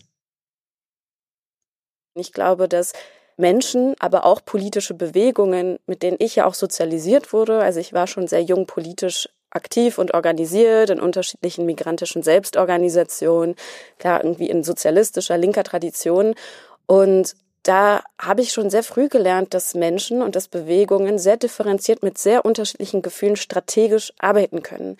Und dass zu der Zärtlichkeit, also das zu der Zärtlichkeit den Menschen gegenüber, dem Leben gegenüber, einer Zukunft, in der alle Menschen gleichberechtigt und unversehrt sich bewegen können, sich einander zuwenden können, da auch manchmal strategisch auch der Hass auf die Ungerechtigkeit zum Beispiel dazugehören muss. Und auf die Verantwortlichen, also auch auf die Person, nicht nur auf das System. Und wir erproben das jetzt das mal. Wir erproben jetzt strategischen Hass und haben uns da jemand ausgesucht. Ja, wir haben ja den Subtext rausgehört, man kann nicht einfach auf einer politischen Seite sein und sagen, das ist alles gut und richtig, wie die es da machen, ohne gleichzeitig auch die andere Seite mal richtig zu verteufeln, richtig abzuhaten über den Scheiß, den man im Fernsehen wieder sieht. Genauso deutlich wollen wir es jetzt machen. Ihr seid alle aufgerufen und ich sage euch gleich, es ist 9:45. Es sind 14 Clips mit einigen Exkursen. Also ihr dürft durchaus wütend rausgehen, weil es nicht mehr aushaltet oder wie auch immer. Wir akzeptieren jetzt jede Gefühlsregung, weil wir wissen, sie gilt Christian Lindner und nicht uns. Von daher,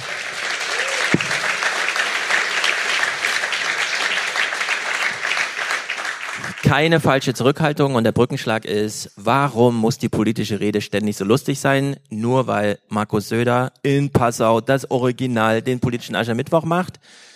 Und jetzt alle irgendwie das nachmachen wollen. Also Christian Lindner steht auf der politischen Aschermittwochsbühne, redet natürlich frei, er ist ja ein cooler Typ. Und wir können uns gleich mal fragen, was soll der Scheiß? Kannst du also hier bitte hassen, ja? Wir brauchen auch eine Zeitenwende in der Wirtschaftspolitik. Du kannst nicht nur verteilen, du musst auch die Frage danach stellen, wo es herkommen soll. Sonst gelingt das nicht. Ja, genau. Buh. Ist aber eine Lernaufgabe. Für dich. Das darf man nicht auf die leichte Schulter nehmen. Das ist eine Lernaufgabe nach über einem Jahrzehnt. Man muss ja nur heute schauen und in den letzten Tagen, was gefordert wird. Die einen, die Grünen heute, kommen später nochmal drauf zurück, sagen, ja, also wir brauchen jetzt die Kindergrundsicherung. 12 Milliarden €. Ich sage da gleich noch einen Satz zu. Dann heute Morgen aus der CDU, CSU, Milliardenzuschüsse für die sozialen Sicherungssysteme, die Pflege. Ich glaube, 10 Milliarden für die Pflege werden gefordert. Ja, Pflege, Kindergrundsicherung, wer braucht denn so einen Scheiß? Also das, so steht er auf der Bühne. So, und jetzt war die Tage... Aber man könnte auch sich dieses Bild von Christian Lindner dort in aller Klette ansehen und dann auch nochmal über TikTok-Filter und dergleichen sprechen. Aber das wollen wir ja nicht machen, das könnte ja justiziabel sein. Genau, wir haben ihm jetzt keine Schweinsohren aufgesetzt, wir hätten ja auch TikTok-Filter aufsetzen können. Ach so, meinst du jetzt? Na, ich dachte eher so an... Naja. Nein, er ist bold glamour genug. Ich hatte ja schon angekündigt, ich will über Lindner abhaten. Dann hat sich in der Tage jetzt ergeben, dass er bei Sandra Maischberger zu Gast war. Also nehmen wir jetzt genau diesen Auftritt. Er sitzt also da und ihr hört jetzt mal, die Maischberger unterstellt ihm jetzt so ein gewisses Setting, wie Regieren funktioniert, wie das Kabinett arbeitet und so weiter, wer welche Rolle hat. Und ihr hört euch das mal an, welches Setting sie aufbaut. Und dann hört ihr mal zu, wie er dem nicht widerspricht. Und jetzt gibt es das, was man Beichtstuhlgespräche nennt. Wie muss man sich das vorstellen? Das heißt, die kommen zu Ihnen ins Ministerium und dann müssen die ihre Finanzsünden beichten bei Ihnen oder wie geht das? Tatsächlich, Frau Maischberger. Habt ihr zugehört, wie er dann antwortet? Wie geht das? Tatsächlich, Frau Maischberger, liegt das schon hinter uns. Also die Einzelgespräche habe ich bereits geführt und es gibt... noch kein gemeinsames Verständnis für die finanzpolitischen Realitäten. Ich muss sagen, auch teilweise in der Öffentlichkeit und im Journalismus wird die Lage noch nicht klar erkannt. Na, ihr seid alle doof. Da muss man wohl einige nochmal ins Gebet nehmen. Genau, die müssen alle ins Gebet. So, woran mangelt's? Warum klappt das alles in Deutschland nicht? Die Einnahmen fehlen für die bestehenden Aufgaben des Staates. Es geht nicht darum zu verteilen, was machen wir zusätzlich, sondern wir haben ein strukturelles Defizit. Warum? Im Haushalt, trotz Rekordeinnahmen, weil wir eben zu viele gesetzliche Standards haben.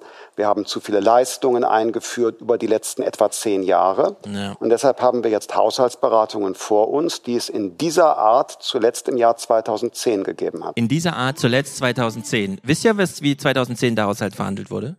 Maischberger wusste es auch nicht. Man hätte ihm einfach mal hier...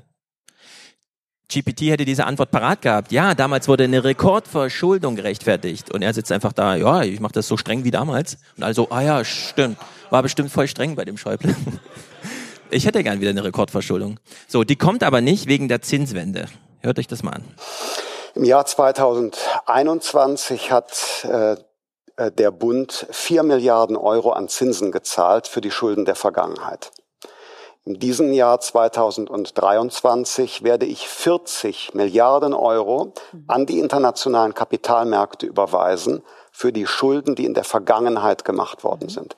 Also in etwas mehr als 12 Monaten. Das macht er am Terminal bei der Sparkasse. Steht er da und überweist die. An wen? Finanzmärkte. Können wir die IBAN raussuchen? Wie ist die IBAN der Finanzmärkte? Ich will ja 40 Milliarden überweisen. Man muss ja mal so sagen, ne? Er hat ja jetzt beschrieben... Dies Jahr bezahlen wir 40 Milliarden Zinsen für alle Schulden, die wir zuletzt gemacht haben. Deutschland ist mit 2,3 Billionen Euro verschuldet. Wir haben 2,3 Billionen mobilisiert und ausgegeben, um damit Zeug zu machen. Und es kostet uns nur 40 Milliarden. Ja. Und das ist ihm zu viel. Ja. Das ist so krank. Und er ist zugleich der immer sagte, die Zinsen müssen steigen. Ja. Und nur um jetzt eigentlich das Argument zu haben, ja, bei den hohen Zinsen können wir es wirklich nicht machen. Ich meine, wenn man das jetzt mal überträgt, dieses schwäbische Hausbau, wir haben das durchexerziert, der Haushalt zu Hause funktioniert nicht wie der Haushalt im Bund. Wenn es so wäre, könnte man ja jetzt einfach losgehen und sagen, ich brauche 1 Million. Ja, ich bezahle ja dafür nächstes Jahr 100 Euro für. Aber ich brauche halt 1 Million. So funktioniert Deutschland. Wir haben 2,3 Billionen Schulden und es kostet uns 40 Milliarden im Jahr. Oh, weia, ja, da muss man gleich mega Aufregung machen. Das kostet uns 0,5% oder sowas. Also es ist absurd. Und jetzt natürlich wieder zu seinen Floskeln.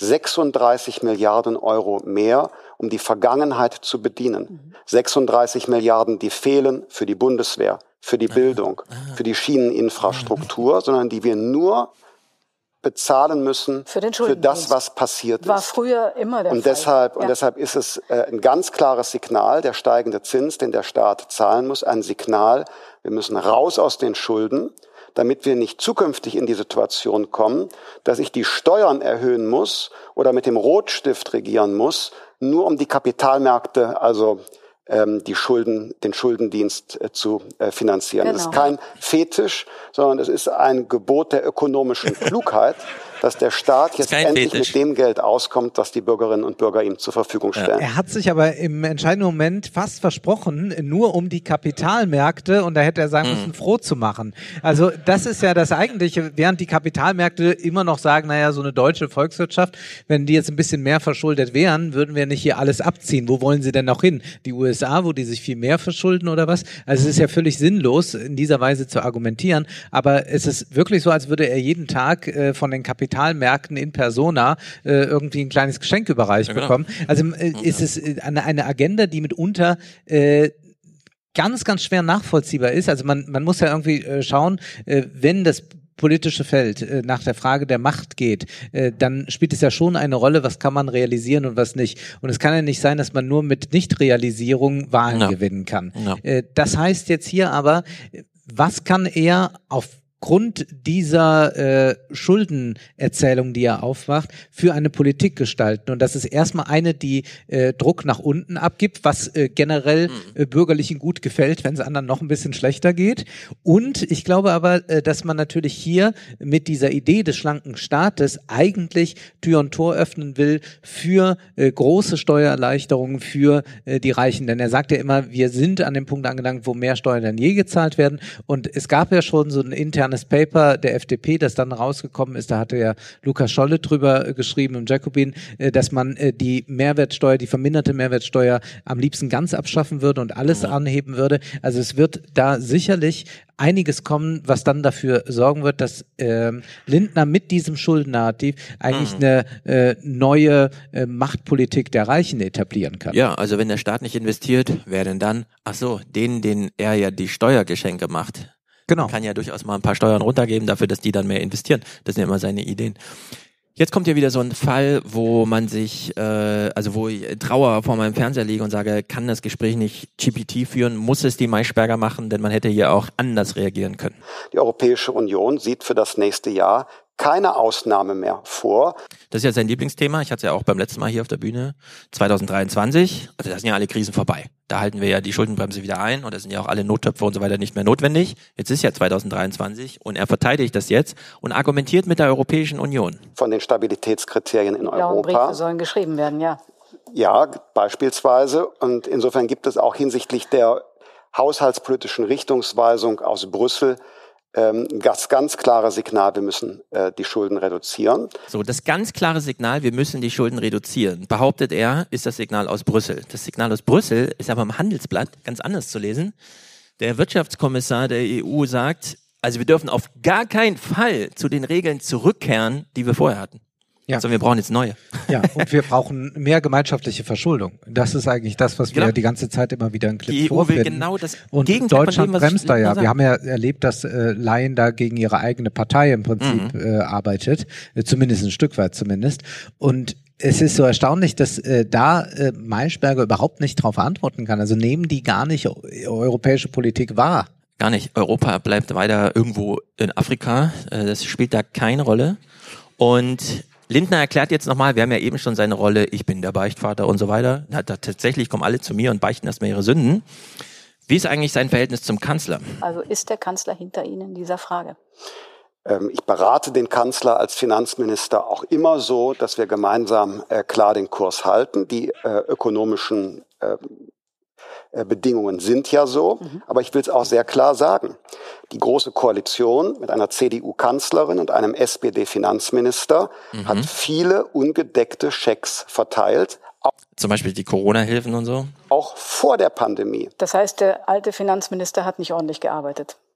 Er war ein sozialdemokratischer Finanzminister und der hat sehr stark auf die Ausgabeseite gesetzt. Den künstlich niedrigen Zins, den wir über viele Jahre hatten, der hat geholfen, Herrn Schäuble und Herrn Scholz, und bei allem Respekt, das war ja damals so, wir haben jetzt eine andere Situation und es muss jetzt tatsächlich konsolidiert werden. Geht kein Weg dran vorbei. Kein Weg führt dran vorbei. So, und ja, jetzt? Und wer unter ihm Kanzler ist, ist eigentlich egal dann. Das ist eigentlich egal. Und ich würde nochmal ganz deutlich machen wollen, wir haben einen Koalitionsvertrag, der vor Kriegsbeginn unterschrieben wurde. Und dieser Koalitionsvertrag müsste doch eigentlich neu verhandelt werden. Unter dem Bedingung, also eigentlich müssten jetzt die Grünen, also das hat ja überhaupt gar keinen Sinn mit dem Mann, eigentlich müssten die Grünen jetzt und die SPD sagen, und zur Not kracht alles zusammen. Also eigentlich wäre das jetzt nur noch mit Pistole auf die Brust, denn ich würde mal sagen, die FDP hat ja auch schon tollere Tage gesehen, so wie die letzten Wahlen ausgefallen sind. Das war ein FDP-Finanzminister, sagen wir dann in 3 Jahren. Ja. Ihr seht, das Bild wackelt schon, das hat vielleicht auch mit Lindner zu tun, wir geben ihm für alles die Schuld hier. Aber der Ton bleibt ja, oder? Der Ton bleibt, wir hören ihm jetzt zu. Es geht jetzt zum Beispiel auch um die Kindergrundsicherung im folgenden Abschnitt, aber er versucht auch nochmal zu klassifizieren, was ist eigentlich eine Ausgabe, was ist eigentlich eine Investition. Das habe ich gelesen, aber mal gucken, wo es landet. Das wäre jedenfalls der zweistellige Milliardenbetrag, den die Familienministerin gerne hätte für die Kinder. Da wollen Sie drauf hinaus, ja. Nicht nur. Jetzt merke ich das, aber die Vorhaben kann man erstens... Ich hätte auch einfach eine Zahl genommen, wenn Sie mir eine gesagt hätten, aber Sie wollen ja keine Zahl sagen, also bleibe ich bei dem Zweistelligen. Ja, weil das Vorhaben zurückgestellt ist und ich sage nochmal, es ist ein Liquiditätseffekt. Genau, so jetzt ich will es nur nochmal sagen, das eine, die Kindergrundsicherung, ist eine Ausgabe des Staates, das ist auch sehr richtig das und gut. Das andere ist eine Investition. Und das andere sorgt dafür, dass überhaupt Geld in die Kasse kommt. Ach so... Ja, da hat er ja schon mal den Unterschied verstanden, also eine Investition und eine konsumtive Ausgabe. Das bedeutet also, er möchte möglichst wenig konsumtive Ausgaben haben. Ja. Das würde aber dann bedeuten, dass er mehr investieren müsste. Also die ganze Sache ist ja doch amüsant, dass er sagt, naja, ich kann ja nicht jetzt ständig irgendwie das Portemonnaie aufmachen und Leuten Geld geben. Aber er ist ja auch nicht bereit zu sagen, naja, dann steht der Staat als wichtiger Akteur plötzlich bereit und investiert in Dinge, zum Beispiel in einen kostenlosen öffentlichen Nahverkehr, dann könnte man natürlich auch sagen, naja, dann wird ja was errichtet, dann wird ja ein Vermögen geschaffen, dann wird ja nicht nur einfach Geld abgegeben und dann wäre ja auch sozusagen dann wären die Lebenshaltungskosten sehr viel geringer. Also man könnte ja mit dieser Argumentation auch ziemlich weit erstmal kommen. Ja, wir haben vor allem das Problem bei der alten Republik, ich habe es vielleicht auch im Buch, ich weiß nicht genau, diese Investition in Kinder. Also jetzt in ein Bildungssystem bezahlen, damit in 10 Jahren diese Kinder produktiv für die jetzt Boomer, dann Rentner, einfach deren Rentenzahlung hängt davon ab. Man kann das ja sogar noch weiter drehen. Es ist, also die Reproduktion im Kapitalismus ist ganz entscheidend, damit der Kapitalismus als System überlebt. Ja, und wenn man da einfach den sowieso schon, wir haben ja zu wenig Kinder in diesem Sinne, also in dieser Altersspanne, wer ist in 10 Jahren produktiv und wer braucht diese Produktivität? Und das, also hier zu sagen, das ist ja eine Ausgabe, dass die Kinder das Geld nur bekommen und es keinen gesellschaftlichen Return on Investment gibt, ist einfach absurd. Und jetzt gibt's hier Nachrichtenlagen im Heute-Journal Heinz Hilgers vom Kinderschutzbund. Etwa 2/3 aller Kinder, die in Armut leben, leben bei Erwerbstätigen, die aber ein prekäres Einkommen haben, das nicht ausreicht, um ihre ganze Familie zu versorgen. So, diese Kinder leben also in Familien, deren Eltern arbeiten. Die könnten ja auch einfach mehr verdienen. Das könnte man so ganz ohne politische Konzeption machen. Man kann ihnen einfach mehr Geld zahlen. Weil die arbeiten ja schon. Klar, die können jetzt mehr arbeiten in Stunden oder wie auch immer. Dann haben sie weniger Zeit für die Kinder und so weiter. Also eigentlich sind die ja schon drin. Die haben schon Arbeit und die arbeiten auch Vollzeit, nur zu wenig Lohn.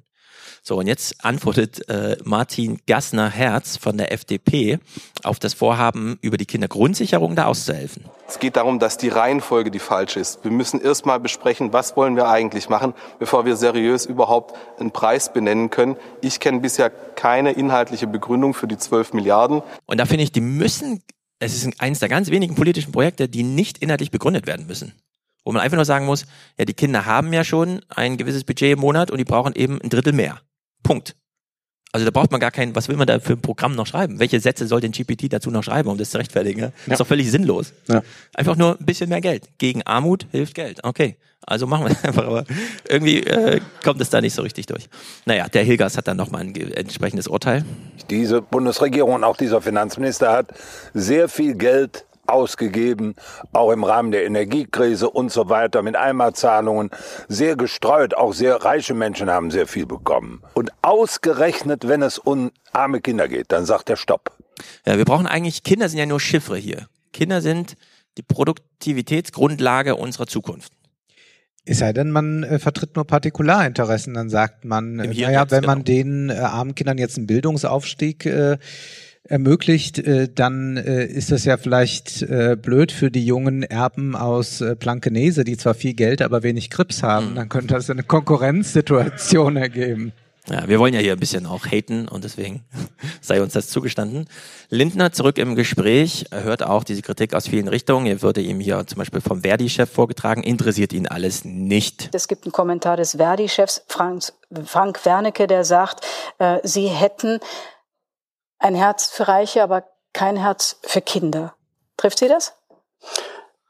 Nein, das trifft mich nicht, weil einfach die Zahlen, ganz nüchternen Zahlen, Herrn Verdi-Vorsitzenden ja widerlegen. Ja, der Herr Verdi-Vorsitzende, der Bahnchef und so weiter, braucht doch keine Namen.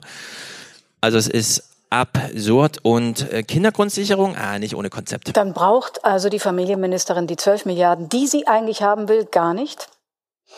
Das und sie hat sie verrechnet oder das, was? Nein, sie hat ja noch gar kein Konzept vorgelegt. Das müsste man also zunächst einmal abwarten. Es gibt also 2,4 Millionen Kinder unter der Armutsgrenze, ne? Nee, da brauche ich erst ein Konzept.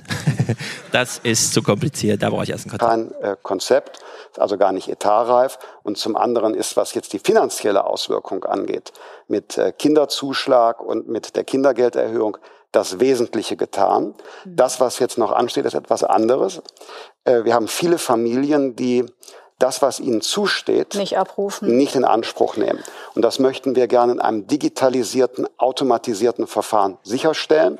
Das wird etwas kosten, weil eben Familien, die ein Recht haben, es nicht nutzen Ja, ich finde, das hat ja mit den 200 € auch schon so super geklappt mit den Studenten. Also da kann man sich auf die Digitalisierung freuen. Und ich würde aber hier noch einmal unterstreichen wollen, es liegt auch daran, dass man den Finanzminister auf diese Weise gewähren lässt. Und dafür mitverantwortlich sind Grüne und SPD, die können da nicht aus der Rechnung rausgenommen werden. Der Kardinalfehler ohnehin war ja, dass er Finanzminister geworden ist. Das war ja etwas, was Stieglitz und Adam Tooze beschrieben haben, dass das grauenhaft werden wird für Europa und die Welt.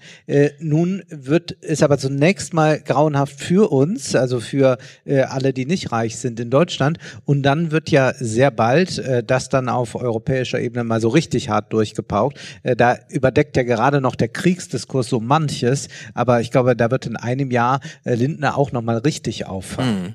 Apropos Krieg, was ist nochmal Investitionen 100 Milliarden und was sind Schulden? Ich will nochmal eine Relation nochmal auch vielleicht für unsere Zuschauer geben. Ich gestehe, ich habe sie entlehnt von Ulrich Schneider, dem Chef des Wohlfahrtsverbands, der sagt, 12 Milliarden kann man sich vorstellen, das sind 3 Promille vom gesamten Haushalt. Also wenn es 1.000 € wären, wären wir bei 3 €.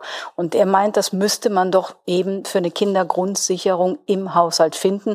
Frau Esken sekundiert und sagt, warum machen Sie nicht ein Sondervermögen Kinder und Bildung? Sondervermögen sind Schulden. Ja. So, Sondervermögen sind Schulden. Ging aber auch bei der Bundeswehr. Sondervermögen, das ist der haushaltstechnische Begriff, aber klingt vornehm, heißt aber Schulden. Gegen bei der Bundeswehr. Und wir, da sind es Investitionen und einmalig. Hier sollen soziale Leistungen auf Dauer finanziert werden mit Schulden.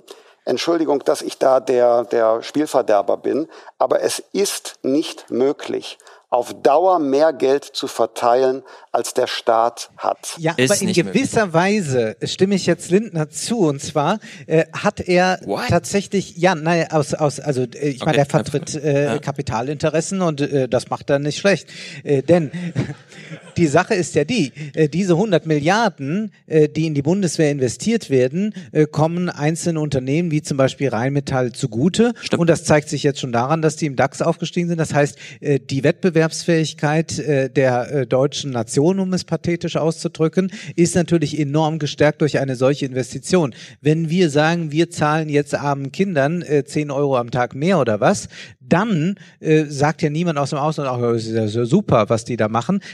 Das heißt also, da sind die Kapitalmärkte nicht dran interessiert oder ausländische Investoren. Wenn aber gezeigt wird, hier brummt die Wirtschaft, und dann ist ja auch egal, wo sie brummt. Also die hätten jetzt auch die 100 Milliarden Sondervermögen für Staubsauger machen können oder andere Küchengeräte.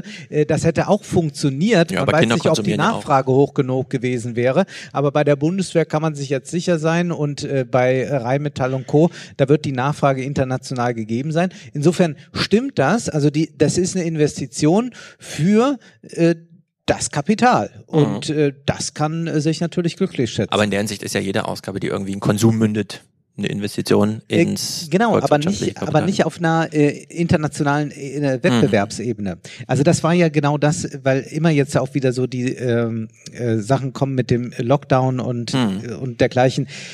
Es wurde ja nur in den Lockdown gebracht, was für die Binnenwirtschaft ein Problem, was die Binnenwirtschaft gehemmt hat. Ja. Aber man hat ja nicht gesagt, wir produzieren keine Autos mehr. Oder bei Rheinmetall wird ja auch kein Munitionsstopp gewesen sein. Die Standortvorteile waren ja da. Wir waren ja schon immer Platz 3 der Rüstungsexporteure. Und wir sehen ja, wie sehr alle vom Leopard abhängen und so, dass man da dann einfach reinputtert und diesen Standardvorteil nochmal absichert, ist sehr gut, Herr Lindner. Genau, wir werden dadurch nicht repräsentiert. Also das ist jetzt nicht der Wille des Volkes in dem Sinne, der da repräsentiert wird, aber der eines sich so verstehenden Staates. Apropos Panzerfahren, was ist mit diesem Dienstwagenprivileg? Also wenn man jetzt rangeht an das angebliche Dienstwagenprivileg, das ist kein Privileg, sondern ist eine pauschale Versteuerung, die 1%-Regelung. Okay, ist gar kein Privileg. Und außerdem... Aber das ist ja eigentlich auch die Welt neu denken, oder? Also das ist so... Das ist, Semantik ist King. Ja. Es liegt einfach so ein Schleier über der Welt und das so funktioniert's. Hier nochmal die Floskeln in Reinform. Aber wir können nicht wirtschaften zu Lasten der jungen Generation, in der wir ihnen irgendwann nur Schuldenberge hinterlassen. Ansichtssache, ob die jetzt quasi die Investitionen bräuchten, damit sie eben am Ende in der Gesellschaft auch möglicherweise zu Mehreinnahmen bei der Steuer führen. Aber das vielleicht ist ein bisschen schwierig. Aber wenn ich gerade eben ausgeführt habe, dass wir das Kindergeld auf 250 € erhöht haben, Kinderzuschlag und anderes mehr, kann man nicht vielleicht auch irgendwann einmal anerkennen und sagen, es ist bereits viel passiert. Es ist bereits viel passiert. Und jetzt hören wir nochmal einen Clip aus dem politischen Aschermittwoch, in dem er die seine Nachhaltigkeitsregeln erklärt, im Widerspruch zu Ricarda Lange, über die er sich hier lustig macht. Da juckst Ricarda Lang heute und sagt, ja, wenn jemandem die Schuldenbremse sehr, sehr, sehr, sehr wichtig sei, so hat sie es gesagt, sehr, sehr, sehr, sehr wichtig sei, dann müsse man eben dieses und jenes. Dann muss der Lindner eben woanders Geld herbesorgen. Das ist ja die Einleitung für die Steuererhöhungen. Wenn einem sehr, sehr, sehr die Schuldenbremse wichtig ist, ja Lindner, dann hol das Geld doch woanders her. Da ist meine Antwort, ja Ricarda, wie wär's denn mal mit dem Auskommen, was der Staat an Geld zur Verfügung hat? Das wäre ja auch einmal eine Option, denn wir haben in Deutschland bereits sehr hohe Steuern und Abgaben. Eine Idee könnte ja sein, dass einmal der Appetit der Politik für Geld ausgeben nicht größer ist als die Fähigkeit der Menschen, das Geld zu verdienen. Das könnte ja auch ein Konzept sein. Nachhaltigkeit. Ja, das ist exakt Hayek und Friedman zusammengedacht, ja. Es ist ganz schlimm. Okay, noch ein Wort hier zur Rente. Es ist besonders amüsant bei der Rente, denn Schuldenbremse als Fetisch, durchgepeitscht vom Finanzminister. Wir beginnen mal hier. Simpel gesagt soll die Rente zukünftig zum Teil über Aktien abgesichert werden. Mit den Renditen sollen dann über die Jahre die Löcher in der Rentenkasse gestopft werden. Aber wo das zusätzliche Geld für die Aktienrücklage herkommen soll, darüber wird gestritten. Bundesfinanzminister Lindner kann sich sogar vorstellen, dass künftig Beitragsgelder in die Aktienrente fließen. So, Beitragsgelder in die Aktienrente. Das ist natürlich hochproblematisch, denn die Beitragsgelder, die heute eingezahlt werden ins Umlagesystem, müssen ja spätestens nach 6 Wochen als Auszahlung zur Verfügung stehen. Da kann man also gar nichts abzweigen. Welche andere Quellen haben wir denn dann noch? Die liegen nicht in einem Tresor und werden dann ausleihen. Genau.